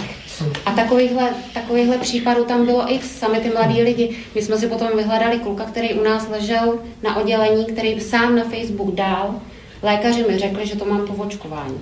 Tomu se přidám, já jsem měla teď klienty, a tam mi říká, říká, z čeho to máte, byl oteklej, exantem po celém těle, opravdu velký léze a on, sestřičko, to mám po vakcíně. No a když jsem šel obvodnímu lékaři, tak eh, on mi řekl, to máte po vakcíně, to mám plnou čekárnu těch, co to mají po vakcíně. Poslal ho na endokrinologii, ještě endokrinologovi a endokrinolog mu prý řekl, to máte po vakcíně, mám spoustu lidí, co to mají po vakcíně. Jak můžou ty lékaři být ticho? Jak můžou být ticho a neříct, když to viděj? Kdo jiný než ty zdravotníci, když ty ostatní lidi chudáci v tom tápou, oni nevědí, co se děje. A vakcíny se dávaly de facto kde komu, pacienti v hospicových ústavech, sestřičku, Ani mám kolegyňku, která No tam to totiž- to- nemohli dát souhlas a šli je tam No, zabodat, sestřička Ano. říká, Oni ani jsou nevěděli. přesně tak, Mě řekla paní, se vigilní koma probrala. a dostane vakcínu. Paní se probrala po operaci a já jsem se jí ptala, jste, když jste dostala vakcínu, no sestřičko, já jsem nějak byla po operaci, probrala jsem se z narkozy a pak mi řekli, že mám v sobě vakcínu. Tohle to je, To prostě, tohle to je moment, já který by chtěl, milí diváci, neslyšel od ní. dobře to poslouchejte. Je to sice možná děsivý, ale to je přesně moment, který já slychávám od různých lidí v naší zemi. Že se jim stane, že po operaci jsou bez svého souhlasu navočkovaný. Já jsem se na to chtěl dokonce zeptat, jestli je to opravdu možný. Mě to takhle řekla, úplně A- já tuhle zkušenost mám přímo s vlastně tchánem, který jezdil na dialýzu, bohužel už není mezi náma. Celou dobu covidovou, tu největší, prožil s náma v pohodě ve zdraví, protože jsme to prodělali, máme protilátky, takže on byl s náma, nechodili jsme doma v rouškách, nic, všechno přežil. Eh, Minulý leden se začal zhoršovat, tak jsem manželovi, protože pohyb byl špatná, nemohl chodit najednou, tak jsem se ho ptala, jestli náhodou nedostal vakcínu na té dialýze. Tak se ho ptal a on říká, ne, já si nemyslím, nevím o tom. A manželovi potom na e-mail přišel otcův certifikát. Takže kde on jak podepsal, jaký souhlas, s čím souhlas, jak podepsali ty zase pacienti. byla To, to, to, je, to, to, já to ani nemůžu slyšet, tohle, protože to tady mám chuť proskočit stropem, to samozřejmě to vůbec, to je A to tak se s každou protiprávní jednání. ale že- musí podepisovat informovaný souhlas. Samozřejmě, S každou samozřejmě. maličkostí jdete za... nepodepisuje, no, někomu nedají vůbec papír. Ale ne, já třeba nemyslím vakcínou, ale cokoliv prostě pacient, ano, jenom no, tak mu musíte dát s se každou maličkostí. souhlas s Ze operací. vším. A Počkejte, zastavím, věcí. ale pokud tam teda musí být souhlas, musí tam být podpis. No A samozřejmě. když tam ten podpis není, tak pane Rejcha. tak, tak to si nedovedu prostě, to je úplně, to, jsou, to žijeme v absurdistánu. Na to nemám co jiného říct, protože Takže, samozřejmě... a, takže by to bylo zase žalovatelné. Víte, víte COVID, tady, COVID tady vlastně úplně, úplně přebyl spoustu právních předpisů. Od listiny základních práv a svo- svobod přes GDPR, jo, prostě nějaký GDPR, který nám všichni stra- strašili, že budeme dostávat 30 milionů pokuty, když jenom někde prozradíme nějaký údaj, najednou vědí všichni všechno o všech. A, a samozřejmě tohle to je, to je naprosto zahranou zákona, to už je prostě na úrovni trestního činu. To, to, je, to je z mýho pohledu úplně něco skandálního. Jestli je to pravda, tak, tak já prostě si tady potom od holek vezmu, vezmu nějaký údaje a zkusím, jestli, jestli aspoň v tomhle ta policie začne konat, protože to už je, to už je tak flagrantní věc, že už jako nic snad ani jasnějšího nemůže být. To boli zdravotné sestry susednej Českej republiky a brata, ktorý mal na Slobodnom vysielači tzv. Českou konferencii, ktorý pôsobí a tam ich moderoval. Kto chcete, nájdete si to, je to dosť desivé, čo sa v nemocniciach e, deje. Je väčšina biskupov, tzv. nástupcov apoštolov, ktorí žehnajú vakcíny, doporučujú ich svojim ovečkám, ako keby to bolo úplné všetko dobro. Ako keby si vôbec neuvedomovali reálny stav, že vakcíny majú vedľajšie účinky, ktoré sú hrozivé a tie vakcíny niektoré šarže vraj aj zabíjajú. Dobera som našiel článok od doktora Pablo Campra, španielský vedec, ktorý vedecky potvrdzuje pod mikroskopom zistil, že vo vakcínach je oxid grafénu a tam sú prítomné nanotechnológie, ktoré môžu kontrolovať naše neurónové siete, mysel, emócie. Ak toto bude pravda, ja som není vedec, ja som to len čítal od nejakého vedca, tak začnite, choďte si kúpiť pampersy, a začnite sa báť. Toto, čo, čo nám bál, dva, dva roky sme sa tu báli, tak to bolo len príprava na to, čo nás ešte čaká, Pane Bože. Nie všetci mlčia. Jeden z biskupov katolických eh, vysokých prelátov sa ozval pápež František, zaujímavé pred 4 rokmi, keď ho začal kritizovať tento jeden z biskupov, bývalý nunciu v Spojených štátoch, tak povedal, nebudem sa k tomu vyjadrovať, možno sa k tomu vyjadrím neskôr. A vy, novinári, vy si to prečítajte a urobte si svoju mienku o tom, čo tento môj kolega e, diplomat na dôchodku, čo on píše. No tak on píše dosť také desivé veci, hovorí o planetárnom prevrate, a je veľmi zaujímavé pápeža Františka lišiactvo. On ako keby vakcíny iba žehnal, iba v poriadku, príjma Melindu Gatesovu, že vraj prijal 2019. A minulý rok prijal aj šéfa Pfizeru dvakrát tajnom stretnutí a určite o tých nanotechnológiách mu neprezradili, čo tam oni pravdepodobne dali a aké hrôzy môže z toho ľudské pokolenie ešte mať. Tak tento náš pán arcibiskup v jednom zo svojich prejavov vyzýva takto. Vyzývam aj tých, ktorí si začínajú uvedomovať podvody a klamstvá, ktoré odsudzujeme už dva roky. Majte odvahu k hrdosti, silu k poctivosti a cti. Vy lekári, zachranári, nemlčte tvárou tvár tomu, čo sa deje v nemocniciach, v rozpore s prísahou, ktorú ste zložili. Tu sa ozvali v tomto videu a ukážke sestry zdravotné netárali. Veľmi nepríjemné veci sa dejú. Napríklad to, že niekomu operovanému dajú vakcínu bez jeho vedomia. Však to je trestná činnosť. Ten, ten právnik tam bol zhrozený. Vy sudcovia strážcovia zákona, nestante sa spoluvinníkmi zradcov a korupčníkov, ktorí poslúchajú globalistickú oligarchiu, aby zničili národ a zotročili občanov. Vy, politici a predstavitelia inštitúcií, odsudzujete, odsudzujete zasahovanie mocných, ktorých nikto nevolil a ktoré sa vzbúrili proti národom. Vy, novinári, bránte pravdu a nezmierte sa s mocou založenou na klamstve a zločine. Ja som len taký moderátor, novinárik, ale občas to aj zaburácam. A nie iba vtipmi. Tí vtipy to len tak trocha vyvažujú, aby sa to dalo dlhšie počúvať. Vy obchodníci, prevádzkovateľia reštaurácií, otvorte svoje obchody a prestante podliehať delíriu autority, ktorá sa legitimizuje iba použitím sily a zastrašovaním. A počúvajte na kolegov, klerikov. A vy, kniazy, farári a biskupy, vždy pripravení príjmať migrantov a ilegálnych migrantov, pamätajte, že pán prikázal milovať nášho blížneho, teda toho, kto je nám najbližšie. Nesúhlaste s príbehom o pandémii. Nezatvárajte svoje kostoly pred veriacimi. Výkričník. Pamätajte predovšetkým, že je to náš Pán Ježiš Kristus, kto zachraňuje ľudí a nie experimentálne sérum vyrobené z potratených detí. Každý z vás dnes na tomto námestí v celom Taliansku nech nájde ľudskosť, ktorú tieto mesiace kolektívneho šialenstva skompromitovali. Diskriminácia dúfam, že končí a s ňou aj nenávisné odsúvanie zdravých na okraj spoločnosti, getoizácia odporcov. Do geta ich dávajú, ako Židov za druhej svetovej vojny. Kriminalizácia tých, ktorí do včera boli našimi bratmi a dnes sa ocitli bez práce a prostriedkov na živobytie.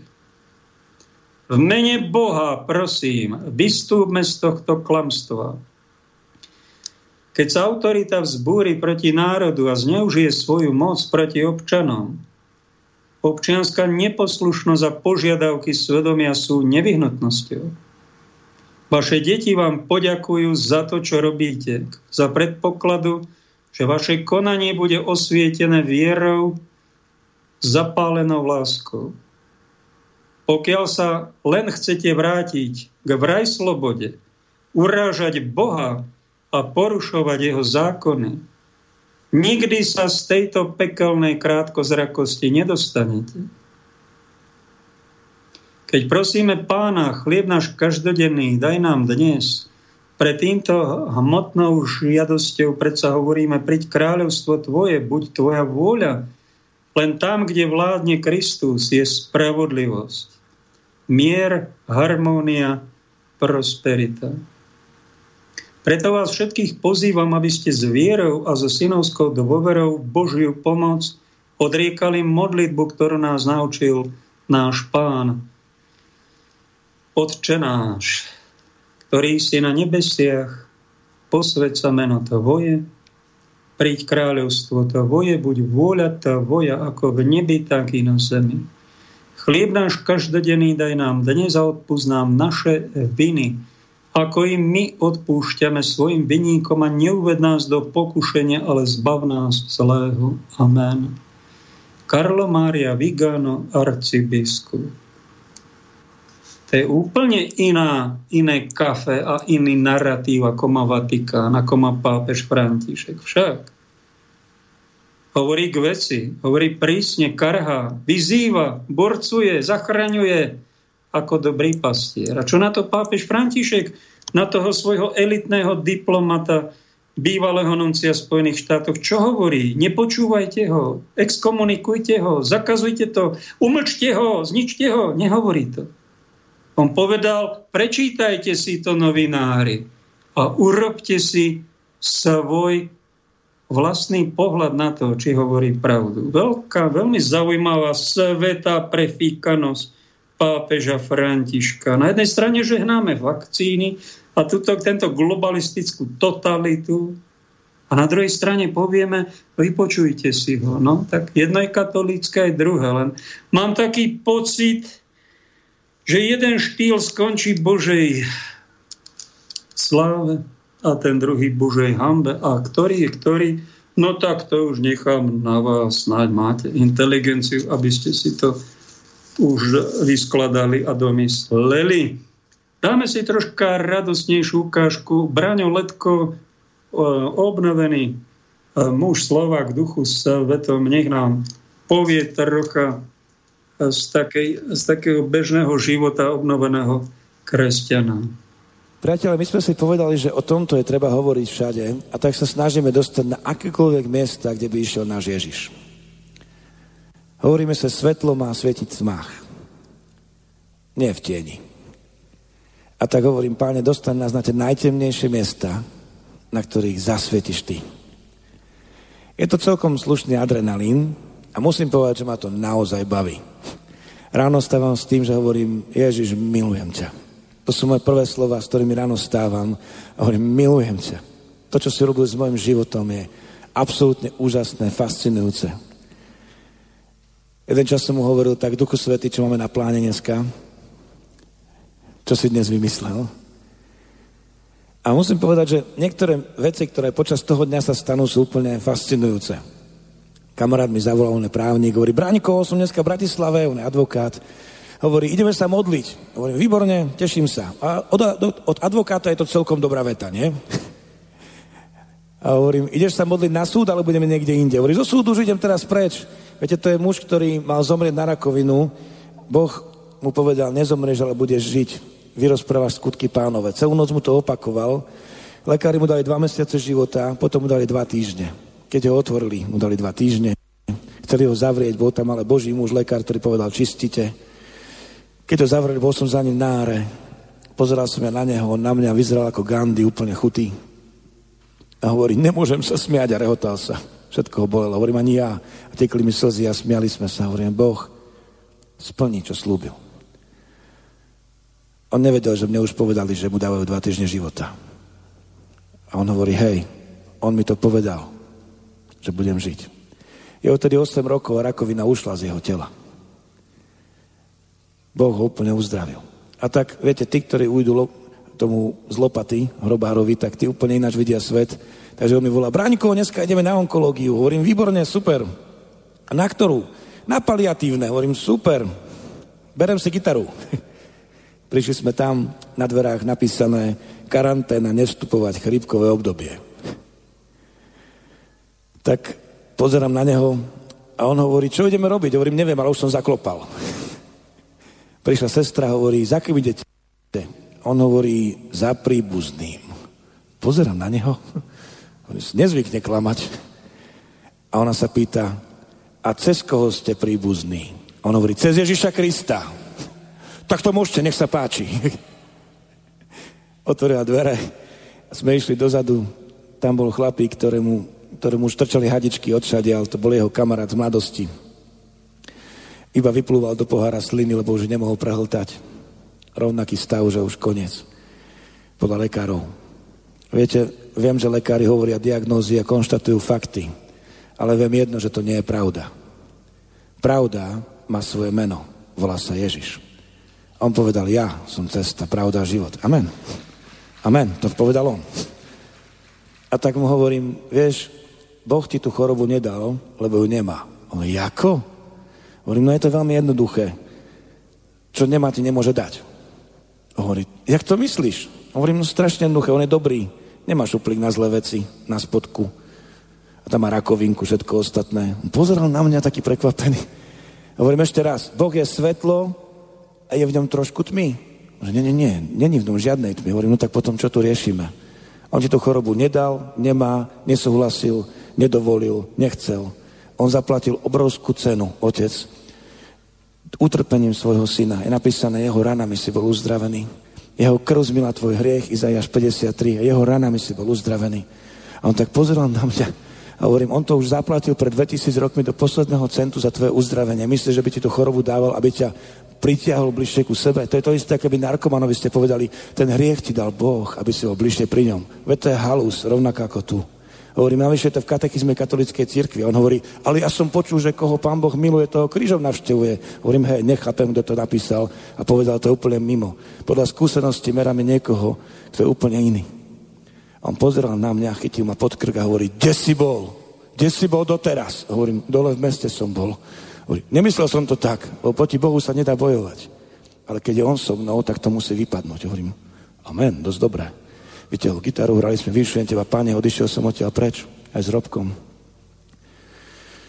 Dva mesiace neskôr Robko hovorí, hovorím, však Robko, zavolajme mu. Znovu bol Skubina, tento tuná. A ako sme mu tak volali, zvonilo to takým zvonením, jak keď máte zahraničné zvonenie, viete. A tak som si robil srandu, že nebeské zvonenie. A Robko mi dal, si normálny, sa tu modlíme za jeho uzdravenie a ty takú hlúposť povieš. Hovorím, prepač, to má byť vtip. Zlý vtip. Hovorím, OK prepač. Zdvihol a hovorím, kde si? Jožo, kde si? On hovorí, vo Švajčiarsku. Čo tam robíš? Jazdím s kamionom. Čo jazdíš? No vieš, jak som sa obrátil v tej nemocnici, tak už som sa nemohol živiť tým, či doteraz. Hovorí, počkaj, jak sa dostal z nemocnice? No podpísal som revers. Hovorím, a rakovina? No tá je preč, ušla z môjho tela. Ja som čistý, není tam už nič, bol som na kontrole. Amen. A predstavte si, ako Robo mu hovorí, že keď budeš na Slovensku, stretneme sa, tom sa musíme o tom pozdieľať. On hovorí, počkaj, počkaj, Robo, neskladaj. To bolo v máji, hovorí, v septembri mi ideš na svadbu. On hovorí, počúvaj, neblázni. Ty si bol žena, ty si rozvedený, nemôžeš si len tak niekoho vziať. Hovorí, nie tak niekoho. Ja som mojej žene povedal, že som kresťan, ona mi uverila a berie si ma naspäť. to bolo v septembri. Ten kubínsky kostol bol natrieskaný ľuďmi, teda lumpami, horším ako on. A tak títo lumpovia tam boli jeden cez druhého a tam bola taká Božia prítomnosť. Viete, oni všetci si mysleli, že pôjdu na pohreb. Miesto toho boli na svadbe dvoch ľudí, ktorí sa po rokoch vrátili k sebe a jeden z nich úplne uzdravený, živý stal pred nimi. Ešte raz, neviedol vôbec zbožný kresťanský život, Okay? Jeden z tých lumpov tam plakal Robkovi na pleci a hovorí, ja mám na Hornej Orave, vieš čo, ja ti to nemám ani popísať, ale to, čo tu cítim, je tak úžasné. Ja chcem mať to, čo máte vy, však pozri sa na neho, on sme ho išli pochovať a on tu stojí so svojou ženou, s ktorou podvádzali ju a všetko možné, teraz sú tu spolu, ja som z toho hotový. Ja chcem to isté, čo máte vy. A ešte dodal, ja mám na Hornej Orave tri bordely, však ja to snad predám. A on hovorí, Robko, nepredávaj to, tu radšej zavri, OK? Tým chcem povedať, že pozrite, zrazu, keď sa niečo stane, čo Boh spraví, ľudia sú ochotní nielen prehodnotiť svoj život, ale vyhodiť hriech zo svojho života, hoci to nevedia opísať. Priatelia, vec, ktorá nás od tohoto oddeluje, je väčšinou strach. Keď sa aj prebudíme zo sna, keď už je nadišla tá hodina, vidíme, čo by sme mali robiť, ako sme spievali tej piesni, tak nám chýba, alebo skrátka nás niečo drží pod krk. No, je to strach. Hovorím preto, lebo to poznám.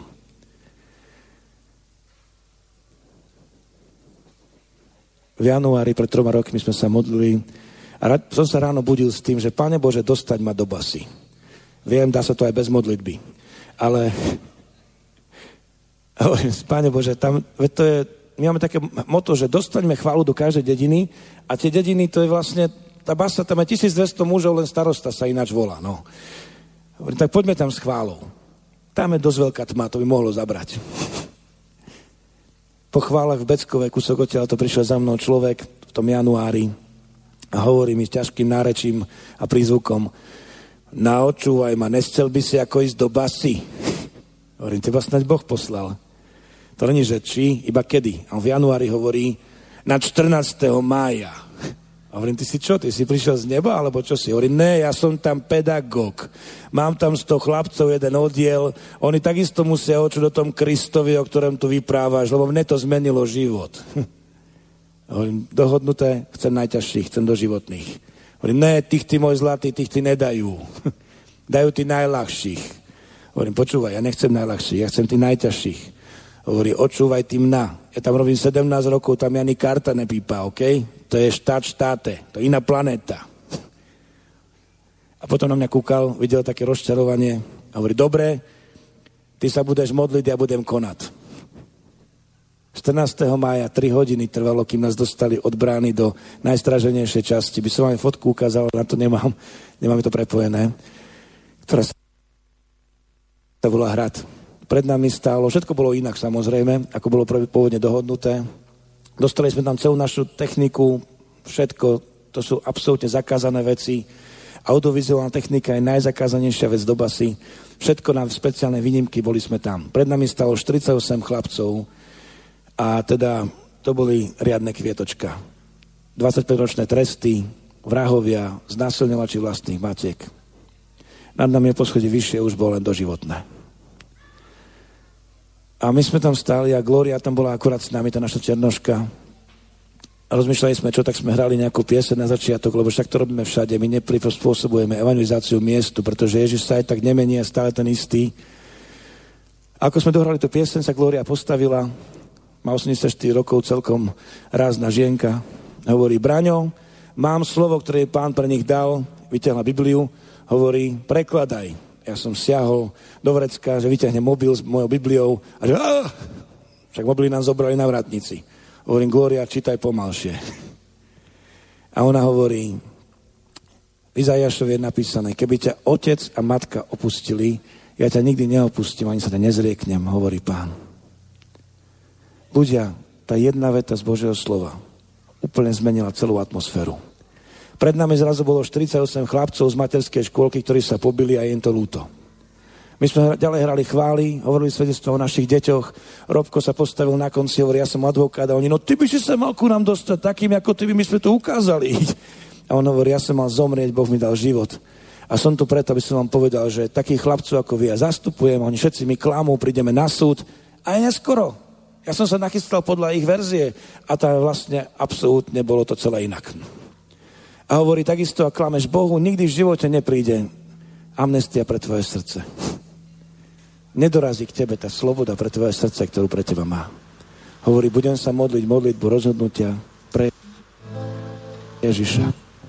Ak chceš, postav sa, modli sa ju so mnou. A možno prvýkrát v živote mu dovol, aby ti povedal, ako ťa miluje. Ako nenávidí hriech, ale miluje hriešnika.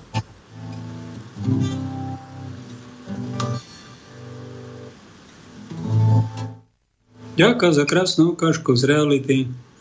Keď niekto má Ducha Svetého, tak má také krásne náčenie za dobro, za to, aby druhí prišli do neba.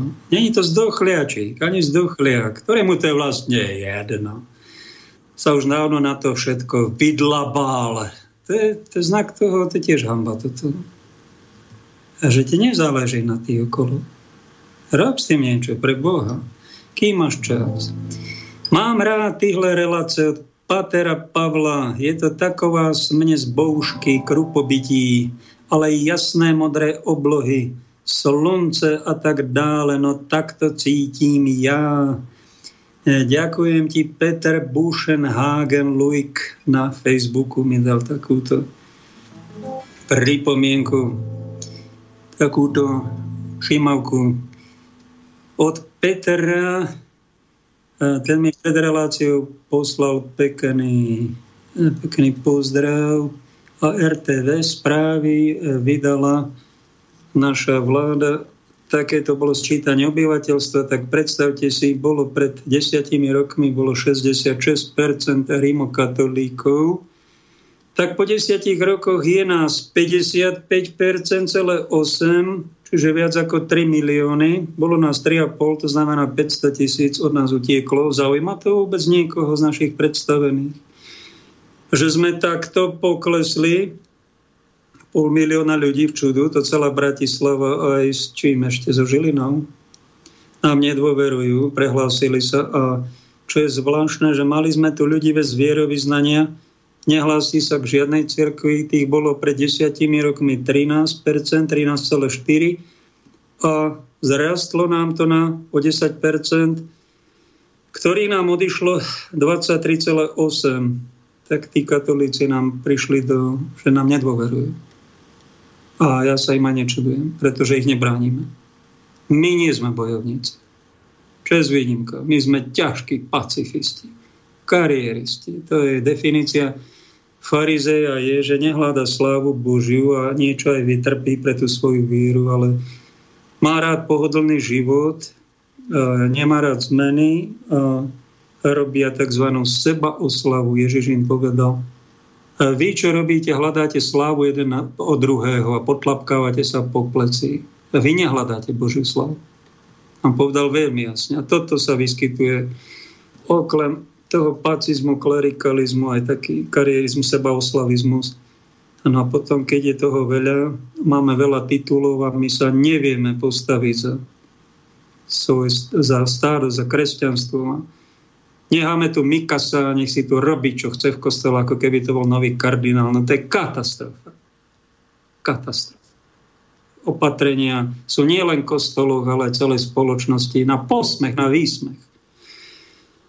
A kto sa proti tomu neohradí, bojí sa pokút, tak ten má plné gate okrem tej plnej pravdy a mal by ísť niekto predčasného dôchodku a nie sa tam vytrčať. Mal by si nájsť nejakého bojovníka miesto seba. Včera mi povedala jedna pani uh, veľmi pekne, chýba nám tu Baláš. Rudo Baláš a jeho Bakula, jeho pevný hlas, ktorý povedal na čierne, že čierne a na biele, že biele. Tak uh, na mojej hlave boli ruky pred 30 rokmi snáď. Ten jeho hlas trocha aj cítite. Ja som totiž Rudolfova škola. Okrem toho, že mám mystickú školu aj v Prahe, aj nejakú teológiu v Bratislave. Rudolf nás 20, 20 rokov v Bystrici. Poriadne cepoval, v niečom bol veľmi nepríjemný, ale toto, on by nemlčal dnes. On by nebol ticho. On by to stádo aj kresťanstvo bránil, politikov by napomenul. Tí by sa trocha zatriasli pred Božím majestátom. Evangelikov máme 5,3, to tuším tak podobne, grekokatolíkov 4%, Tradičné vierovýznania znamenali pokles, naopak iné netradičné vierovýznania zaznamenali nárast. Najviac ľudí sa k rímskokatolickému náboženstvu hlási v okrese námestovo 92,4, najmenej v Bratislavskom kraji 40%. Pozdravujeme Petra z námestova, tam ste katolíci v najsilnejší, no bodaj by to tam bolo aj cítiť. Aspoň niekde Ďalšia reakcia od Mareka. Pochválen Pán Ježiš Kristus. Prosím vás, čo je pravdy na tom, že biskupovia chcú exkomunikovať pápeža, alebo ničí všetky hodnoty cirkvy. Zatvoril kostoly, uznáva covid pasy, potraty, homosexualitu, o vakcínach, ich žehná, ako keby boli úplne bezproblémové. Čo je teda, e, čo je teda už sila? Pán Boh zaplať za vašu odpoveď. Je v cirkvi aj hnutie, ktoré pápeža kritizuje, len sú ticho. Nechcú vyvolať schizmu. Čiže rozkol, tak ako bol rozkol pred tisíc rokmi s pravoslavnými, pred 500 rokmi s protestantami. Boja sa toho, preto sú ticho a však to nejako prehrmí a František už je 8 rokov, už možno 9 rokov už aj nebude už to nejako aj skončí, možno aj sám odstúpi. Možno tak s tým rátajú, že vraj sám, keď tu bol v Bratislave jezuitám František povedal, že sú preláti, ktorí ma chcú zabiť. To sú asi títo, ktorých spomínáš, že majú ho plné zuby. A hlavne tí ultrakonzervatívni kardináli, okolo 30 ich je v Ríme, pretože tí ho vôbec ani nevolili a volili ho 88 kardinálov zidených z celého sveta. Eh, ak chcú, ak sú to chlapi, nech nerobia nejaké podpasovky, to by sa nám patrilo niek skomunikovať, nie ho zosadiť, zabiť, alebo také to sa stávalo, že niekoho aj v stredoveku otrávili, raz zabávali sa, chichotali sa na tom a išli sa vyspovedať. Takto sa otrávil napríklad nejaký manžel, aby sa mohol jeho manželku si zobrať ten, kto ho otrávil. A išli sa vyspovedať a chichotali sa. Toto není Boží spôsob. Ani očierňovať pápeža, vidieť na ňom všetko to najhoršie, ako to robí byzantský katolický patriarchát verne už niekoľko rokov, že celý Vatikán aj celú jeho... Ale je to fakt na počudovanie, že e, je taká malá kultúra napomenutia nášho otca v rodine, nášho, našich pastierov, biskupov, občas sa tu nejaký vetrik zafúka na nich a nejaká kritika jemná povie, ale však je situácia vážna, či nie?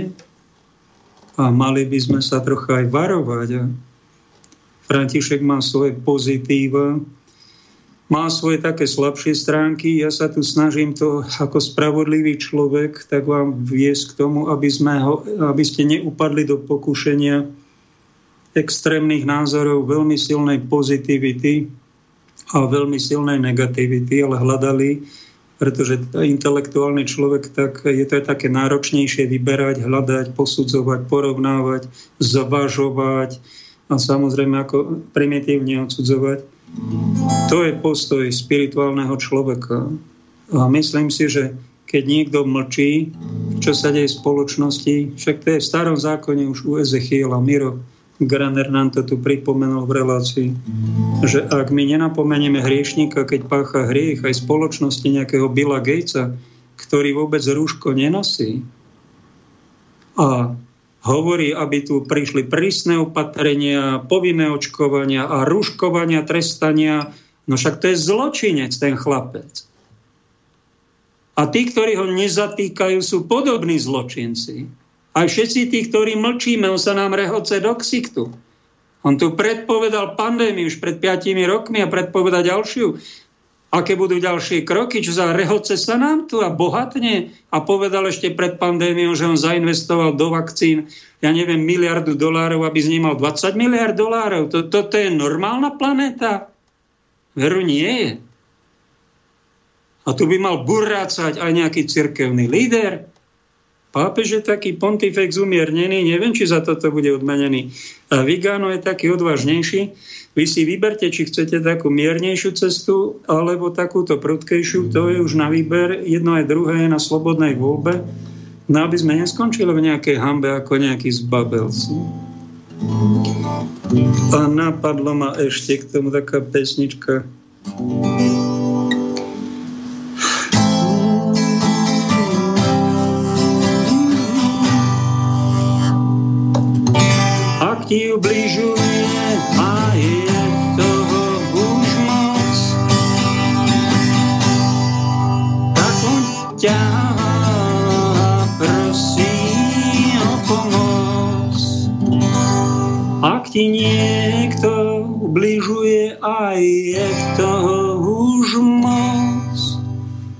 Ona ťa prosí o pomoc z takých mudrých vied, ktoré som to skúšal zhudobniť. A zapamätajte si ho, že ak nám niekto obližuje, našom okolí. Není to inteligent, je to nešťastný človek, pretože inteligentný, normálny človek by prišiel za vami, povedal by vám, prosím ťa, potrebujem pomoc. Nemám kde bývať, peniaze, alebo prihovor sa za mňa. Prosím ťa, pomôž mi. To povie normálny človek, ale my sme aj tu na Slovensku poznačení takými divnými sociopatiami, E, že my nevieme, nevieme to odkomunikovať. Také veľmi divné vzťahy nepovieme človeku priamo do očí, čo voči nemu máme. A robíme nejaké tajnoskárstava a také podpásovky a také zamlčiavačky, mystifikujeme a musíte si domýšľať, čo, čo tým... To je také, také zoženštele u nás medzi mužmi. Sa nemá diať. Normálny chlap do vás drgne a povie, čo to robí, človeče, o čo ti tu ide? Prečo si sa takto zachoval? Ako to môžeš požehnať nejakú vakcínu, ktorá ubližuje druhým a povinnosť dať to? Čo toto robí? Ale my tak ukradomky, potajomky, no to je tá sociopatia. To je už niečo, nie, to je chore. Toho stresového svetého tej cirkvi svetej katolíckej máme až, až sveté rúženie, sveté písmo, svetá spoveď, svetá omša a taký svetý, hen taký svetý úrad a toľko svetosti sa tu kúpeme vo svetosti, ale to je na niečo aj pekné, ale keď zistíte s tou svetosťou, že tam je niečo tak silno sociopatické, že vám príde z tej svetosti zle, Páne môj, ja už to nechcem zažívať. Hľadám niečo normálne, niečo ľudské, dobrotivé. Nejaký dotyk normálnej ľudskosti. V tom vidím viacej Boha ako v tej pris, uh, ukrutnej svetosti, ktorá je už nesnesiteľná. Tak ako ľalie sme mali, my sme také ľalie. Prišlo teraz do kaponky, nejaká pani tam doniesla do nemocničnej kaponke pacientom ľalie, obrovské, veľké a tie vysielali zo svojich tých tyčiniek také, takú arómu intenzívnu, e, že tam sa nedalo v tej kaplnke pre mňa ako kaplana vydržať. Čo pacient chodák, chorý, keď príde a nedá sa tam dýchať. Čo som urobil? Zobral som nožničky a som vykastroval tie lalie. A som dal preč tie, pretože tam vysielali také feromóny, že to, bolo neznesiteľné tam vydržať ten vzduch.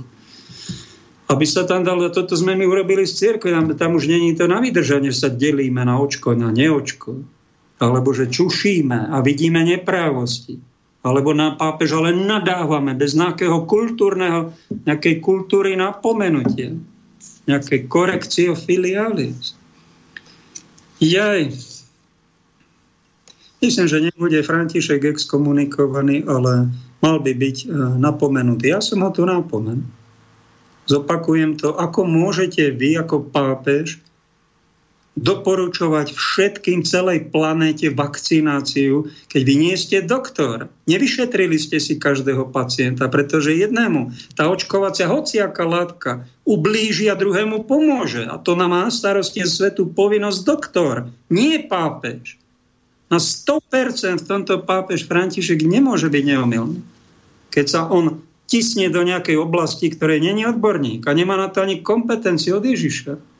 Čo to robíte? Berte to pápežstvo vážne, napomínam vás. Aj biskupov, prečo ho nenapomínate ako svoj blízky podriadený? Si myslíte, že to je len dobro? Keď toľko vedľajších účinkov, však si vypočujte ten rozhovor so sestrami, čo sa deje v nemocniciach, alebo nejaký lekár v slovenskej nemocnici má tam 90% na iske uh, očkovaných, ale nesmie to povedať, lebo by ho celá kariéra, keby to zverejnil, vyhodili z, toho svojho pracovného miesta. To, kde žijeme toto? Kde to žijeme? No v totalite. Toto ste chceli? Toto je výsledok tej demokracie, že si koledujete o nejakého diktátora, ktorý tu zase príde urobiť potom bordeli svoj voľnom po, po, ten diktátor je už nachystaný, on sa bude volať Antikrist. Len pokračujte v opatreniach. Sú úplne blázni. Jej, tak tu máme. Čo to tu máme? Niečo sme zodpovedali, ešte tu mám nejaké poznámočky, ako som hrával ten basketbal. Snáď to bude troška zábavnejšie. Trocha to mením, vážne aj s takými normálnymi, už aj vecami. Možno Desider by sa ma spýtal, to tie, tie petále, prosím vás, tie zlaté petále, to sú aj ozajstné zlato, lebo mene by sa zišiel taký je ten petál, a keď nevidíme s manželkou s podporou. Ja to ti neprezradím, to je tajomstvo. Hľadaj duchovné zlato, odporúčam ti Desder. To je cenejšie ako nejaké medaile z rízeho 24 karátového zlata. Predstavte si, raz som hral, trénoval vlastne a v strede ihriska som sa zosypal na úkrutnú bolesť kolena. To sa mi občas stalo, že som marodil na bolesť krížov. Na udrejté prsty, ale bolesť kolenami alebo vyvrátené členky som mal pravidelne každý rok. Tak som sa doplazil z toho stredu ihriska na lavičku s ukrotnou bolesťou a myslel som, že mi tú nohu aj koleno odrežú. Taká bolesť. Meniskus, alebo čo to bolo, presílené. To sa stáva, keď človek to preháňa so športom. Priznávam sa, že ja som to preháňal a tí stovky kilometrov, čo som nabehal po tých palubovkách, väčšinou na Slovensku, Československu, tak to potom má takú daň, že prichádza človek aj o zdravie a v tomto je šport už nedobrý. Keď vám niečí zdravie. A tak som si uvedomil, aj vám to pripomínam, viete o tom, že keď máte zdravé kolena, že, tam, že to máte cenejšie niečo ako 2 miliardy dolárov. Neviete o tom však, ja o tom viem. A to vtedy som zistil, keď, sa, keď, mi, keď som tú nohu strácal a keď to koleno ale strašne bolelo. A keď to prebolelo a keď ma teraz kolena neboli, ja hovorím, páne, ďaká aj za tie zdravé kolena, za tie miliardy, ktoré nám dávaš a my si ich neuvedomujeme zomrieme v tom, že ani čo, mysleli sme, že, že sme ani nič nedostali od života. My sme miliardy dostali od teba. Tá bolesť, bolesť, nie radosť a úspechy, bolesť nám otvorí oči. Aké dary si nám dal. Zažil som aj dosť veľa slávy ako mladý človek, ale napríklad išli sme do Strakoníc na nejaký turnaj. A mali sme také staré tepláky, videli sme tam Sparta, Praha, aké krásne mikasy, lopty, aké tepláky, dvojmetroví hráči, my sme mali najvyššieho 1,90 m. Nie moc veľký a predsa sme ich tam vytrieskali po 30-40 bodov zbrojovka Brno, Sparta, Praha, Inter Bratislava. Išli sme domov s titulom, že sme víťazi turnaja. A kto si tam povedal Prievidza? Ja to je co? Prievidza to je nejaká vesnica, ja. Nejakej Pražák namyslenej. Nevedel, no a keď sme vyhrali, tak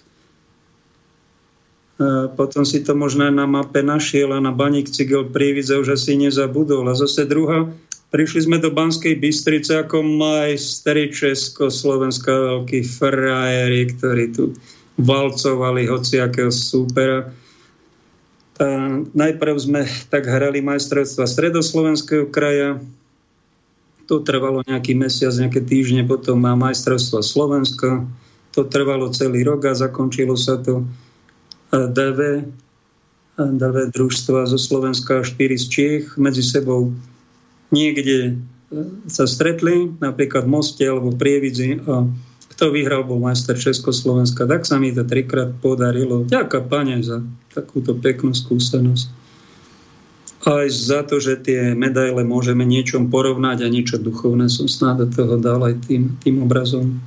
Tak prišli sme do Banskej Bystrice a Banská Bystrica to boli takí chudáčikovia na po konci tabulky, my sme boli stále na čele No, sme sa rozcvičovali a takýchto chudákov machrovali sme tam nad nimi za ako veľkí lordi a čo sa stalo, tá Bystrica nás porazila a odišli sme s dlhým nosom.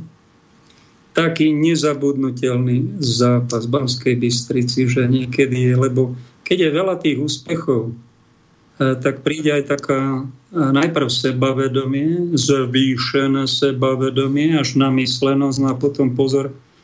Keď je v tých úspechov veľa, keď ich má niekto toľko ako Wayne grecky, alebo ako Maradona, tak môže spišnieť a mať veľmi silnú nekvalitu, ktoré neviem, či sa dá vyspovedať tak veľmi jednoducho, lebo to je, ide to hlboko pod kožu, že som niekto, som nejaký majster a čím väčší majster, tak tým väčšia namyslenosť a potom väčší blok na duchovný svet. Niekedy je taký poníženie, taký neúspech, lepší učiteľ duchovný ako úspech.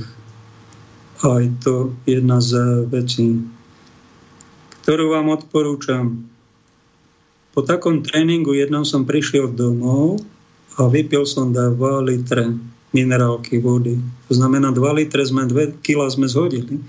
Šlapali sme na plné obrátky. A to ako dorastenci, mladší, starší. Raz som išiel aj k mužom na, na sústredenie prievickým, čo vtedy oni boli dosť veľa znamenali.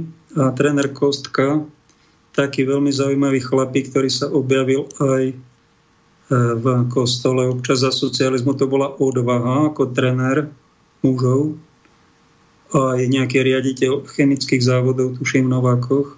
Tak ma raz pozvalo, ma tak obdivoval, že som sa do toho kniaza prihlásil. Tak som bol aj medzi mužmi, tuším Kotleba bol medzi nimi taký najväčší obor, čo s Kropilákom hrali v Interi, ten vtedy hrával za tak som zistil, že tí muži netrenujú tak intenzívne ako starší dorastenci. My sme to mali také náročnejšie. Tí muži, to bolo taká rekreácia na sústredení. Na to, aby človek získal nejaký titul, doktorský, magisterský, či aký, alebo aj titul nejakého majstra v nejakej športovej oblasti, musí prinášať dosť veľa obetí na oltár tohto úspechu. A potom to aj tak teší, to pravda, ale potom človeka napadne, a tieto obety sa páčia Pánu Bohu. Alebo sa páčia môjmu egu, mojim kamarátom, alebo dievčatám, aby ma obdivovali, aký som ja úžasný nejaký majster. Alebo treba rozlišovať a Duch Svetý nás učí prinášať nejaké obety, ktoré sa páčia Otcovi v nebi aby sme oslavovali svojim životom Jeho. Nie iba svoje nižšie ego, lebo keby sme zostali len pri tom našom egu a tom sebavedomí, tak neviem, či sme pochopili správne ten svoj život, že budujeme len nejakú slávu pozemskú, alebo peniaze, alebo slávu, moc, úspechy. Také pokušenie pozemského sveta, ktoré nám môže napomôcť tak zostarieť od lásky pravej ochladnúť a keď budeme hrešiť, lebo tí basketbalisti alebo veľkí slávni speváci, tak majú potom veľa žien na ponuku, roztočia to a keď takto nečisto žijú, rozbijú si vlastné rodiny, normálne partnerky od nich utečú a môžu ako ich duše zosmradenúť doslova a byť z nich démoni. Tak o čom to bolo život? veľké peniaze, veľká moc, veľká sláva, dlhoročné úspechy a skončiť ako smradľavý cap, kde si v predpekli. To, na toto žiješ? Na to verom nežijeme. A my sme ročení na Božiu slávu a tá sa získava tým, že nám príde poníženie, odmietnutie, pohanenie, tzv. kríž, Málo kto chce kráľovskú cestu kríža, ale keď mám spirituálnu reláciu, hovorím vám, že som zažil niečo aj vo svete, nepohrdám tým, vážim si to, naučil som sa to vážiť, lebo som to kedysi aj odhodil, dosť nedôstojne, sám seba som si nevážil, aj toto obdobie života. Som tým zbytočne pohrdol, to je taký iný druh pýchy, ale keď to porovnám s nejakou Božou cestou, Božou slávu, a tam sa ide po schodíkoch nie hore, sa kráčať, aby som ja bol vyššie, vyššie. Tam sa mystika znamená aj troška aj dole, do hobby svojho bytia. A tam prichádzajú aj nejaké neúspechy. A keď prídu, naše ego, čím väčšie, je, keď vás nejaké dievča odmietne napríklad, a teba nemám záujem, tak sa chlapec urazí, všetko preruší na tú ženu prská. No však ale to dievča ťa odmietlo, má na to právo, či nemá. Tak to cíti, tak to príjmi, ak ho ozaj máš rád. Tak sa otrás, pamätaj z toho, no maj ho stále rád. A skús ho nejako osloviť, skús ho za ňu modliť, skús za ňu zabojovať. A ak ona, ozaj budeš mať to dievča rád, ona to pocíti, ak si ho vymodlíš ak to je Božia vôľa, aby si s ňou išiel do vzťahu. Pretože slušná dievča sa neodovzdá niekomu za peniaze, nejakú, alebo niekto príde nejaký fešáčik a že už má, máš. Jednoducho to je, treba tiež zaslúžiť, vymodliť a, a vymodli si, či je Božia vôľa, aby toto dievča bolo, či ti je Bohom určená. Čo keď si ty zoberieš a požiadaš manželku svojho blížneho? Urobíš ju nešťastnou, svoje deti aj seba nakoniec. Sa pýtaj, aj dievča, aj chlapec, ideme do vzťahu, či je Božia vôľa. Neraz je veľa ľudí rozvedených a im to fungovalo a musia zažiť toto poníženie. Príjmi to aj toto poníženie. Keď aj žena odíde s deťmi a chceš pokračovať v tom, to je poníženie, veľmi nepríjemné iba negativizovanie. A deti sú tam ako vydieranie. Ten poníženie, príjmi to. Začni povedz, pane, ďakujem ti za toto poníženie. Aj keď sa ideš vyplakať, vyplač sa. Milovať niekoho znamená aj plakať za ňo. Aj nie za ňo, aj za ňo. Aj za tie deti. A vytrvať v láske, prijať dobro. A čím väčšiu píchu si my navyrábame, tak tým potom máme väčšiu, sa veľmi rýchlo urážame, nevieme sa na to svoje ego povzniesť a máme strašné ego rozdrapené, nafúknuté a čím väčšie ho máme, čím sme väčší frajeri, áno, tak tým máme väčší problém potom zvládať životné situácie a príde prvá nejaká veľký problém a miesto modlitby tak si zoberieme život, ako z babelci, no, Made in Judáš. Zbabraný život, hamba za to veľkou slavu. To sa neoplatí. Jo, niečo dôležité ma napadlo a mi to odletelo. Už je záver relácie. 22 za chvíľu by som mal končiť. Pozerám tu do pošty. Či to niečo neprišlo. Aby som troška zavtipkoval ešte, ale nejak na to nemám chuť. Sú to dosť vážne témy. Ja som nepoďakoval. Mojím sponzorom lebo mám okrem tzv. počúvačov, ako to pani Katka na Infovojne povedala doktorka Prav, že my nepotrebujeme počúvačov, my potrebujeme už konačov. Tak mám vás veľa počúvačov, vraj niekoľko tisíc a jeden z nich jedného je napadne byť konáč. A koná a napríklad zasponzoroval ma tento týždeň Kamil, Peter a Andrej, pekne ďakujem za spoluprácu, za sponzoring zamestnávate ma vy, poslucháči, Slobodný vysielač, a sponzorujete niektorí z vás. Pekne vám ďakujem, dávam vás v duchu na oltár. Nech ste požehnaní aj vaši blízky. Tak aby sme boli nejakí tí výťazí v živote, a tak sa o to treba trocha pričiniť. Niečo urobiť, najprv si to premysle teoreticky, čo vám tu trocha pomáham týmito reláciami. Snáď si veci vyjasniť, kde je ten správny smer, čo sú to práve spirituálne hodnoty a potom treba začať niečo robiť, konať, slúžiť, modliť, študovať a trpieť a nejak tak ešte sa môžete aj zabaviť a niečo užitočné urobiť aj ostatným a zarobiť si. A proti tomu Pán Boh nie je. Pamätajme na to, že byť verný svetlu je dôležité, ale niečo o tom, čo Paľo Hamel spieva, tma všetkých spojí, keď sa kde si zhasne, tak je zrazu jednota. No ale taká tmavá jednota však, bez svetla. Všetci sú jednotní. A to sú tí, že všetci budeme spasení, budeme sa všetci milovať a bez rozlišovania, bez Boha. A tam je tma. My sme za svetlo. A svetlo rozdeluje. Na tých, ktorí sú osvetlení, tam už je tma odchádza. Tak byť verný svetlu znamená byť verný Božej sláve a byť nejaký duchovným hodnotám. K tomu nech vám Pán pomáha, nech vás ochraňuje. A v živote, keď skončíme ako nejakí výťazi, pretože tí praví výťazí to nie sú športovci, ani slávni speváci, ani veľkí boháči. Praví víťazi sú svetci a svetice v nebi, ktorí sa svojim pozemským ľudským dobrotivým životom statočným premenili na anielské a archanielské bytosti. To sú praví víťazi.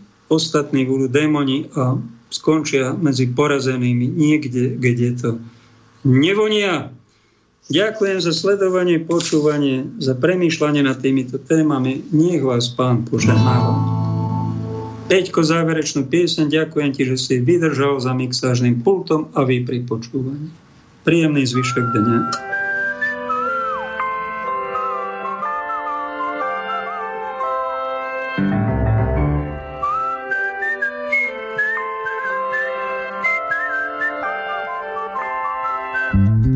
čekám na signál, ten z nebe nepřichází a tak čekám dál.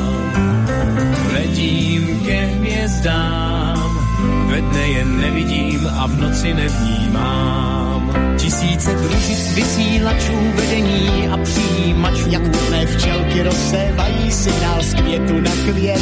Zemi české 14 milionů funkčních sim karet. Krom naší vsi je všude moderní svět. Přestaňme pěstovat už obilí, radši si kupme všichni mobily. Nikomu dělat děbily. My u nás postavíme slou, vysílací slou. Proražme slou psychou kostela.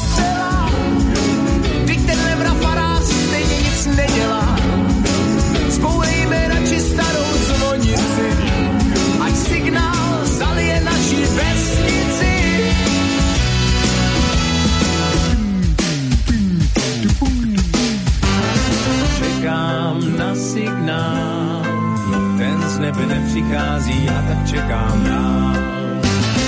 Letím ke hvězdám, ve dne je nevidím a v noci nevnímám. Za zatáčkou rybníka máme kutila a tom sváří pájí kráji český ruce všechno znají. Do týdne tu stálo dílo hodno génia, Kamže tenhle skvělý přístroj daj. Připojme na kostel v naší vesnici será bem seguro.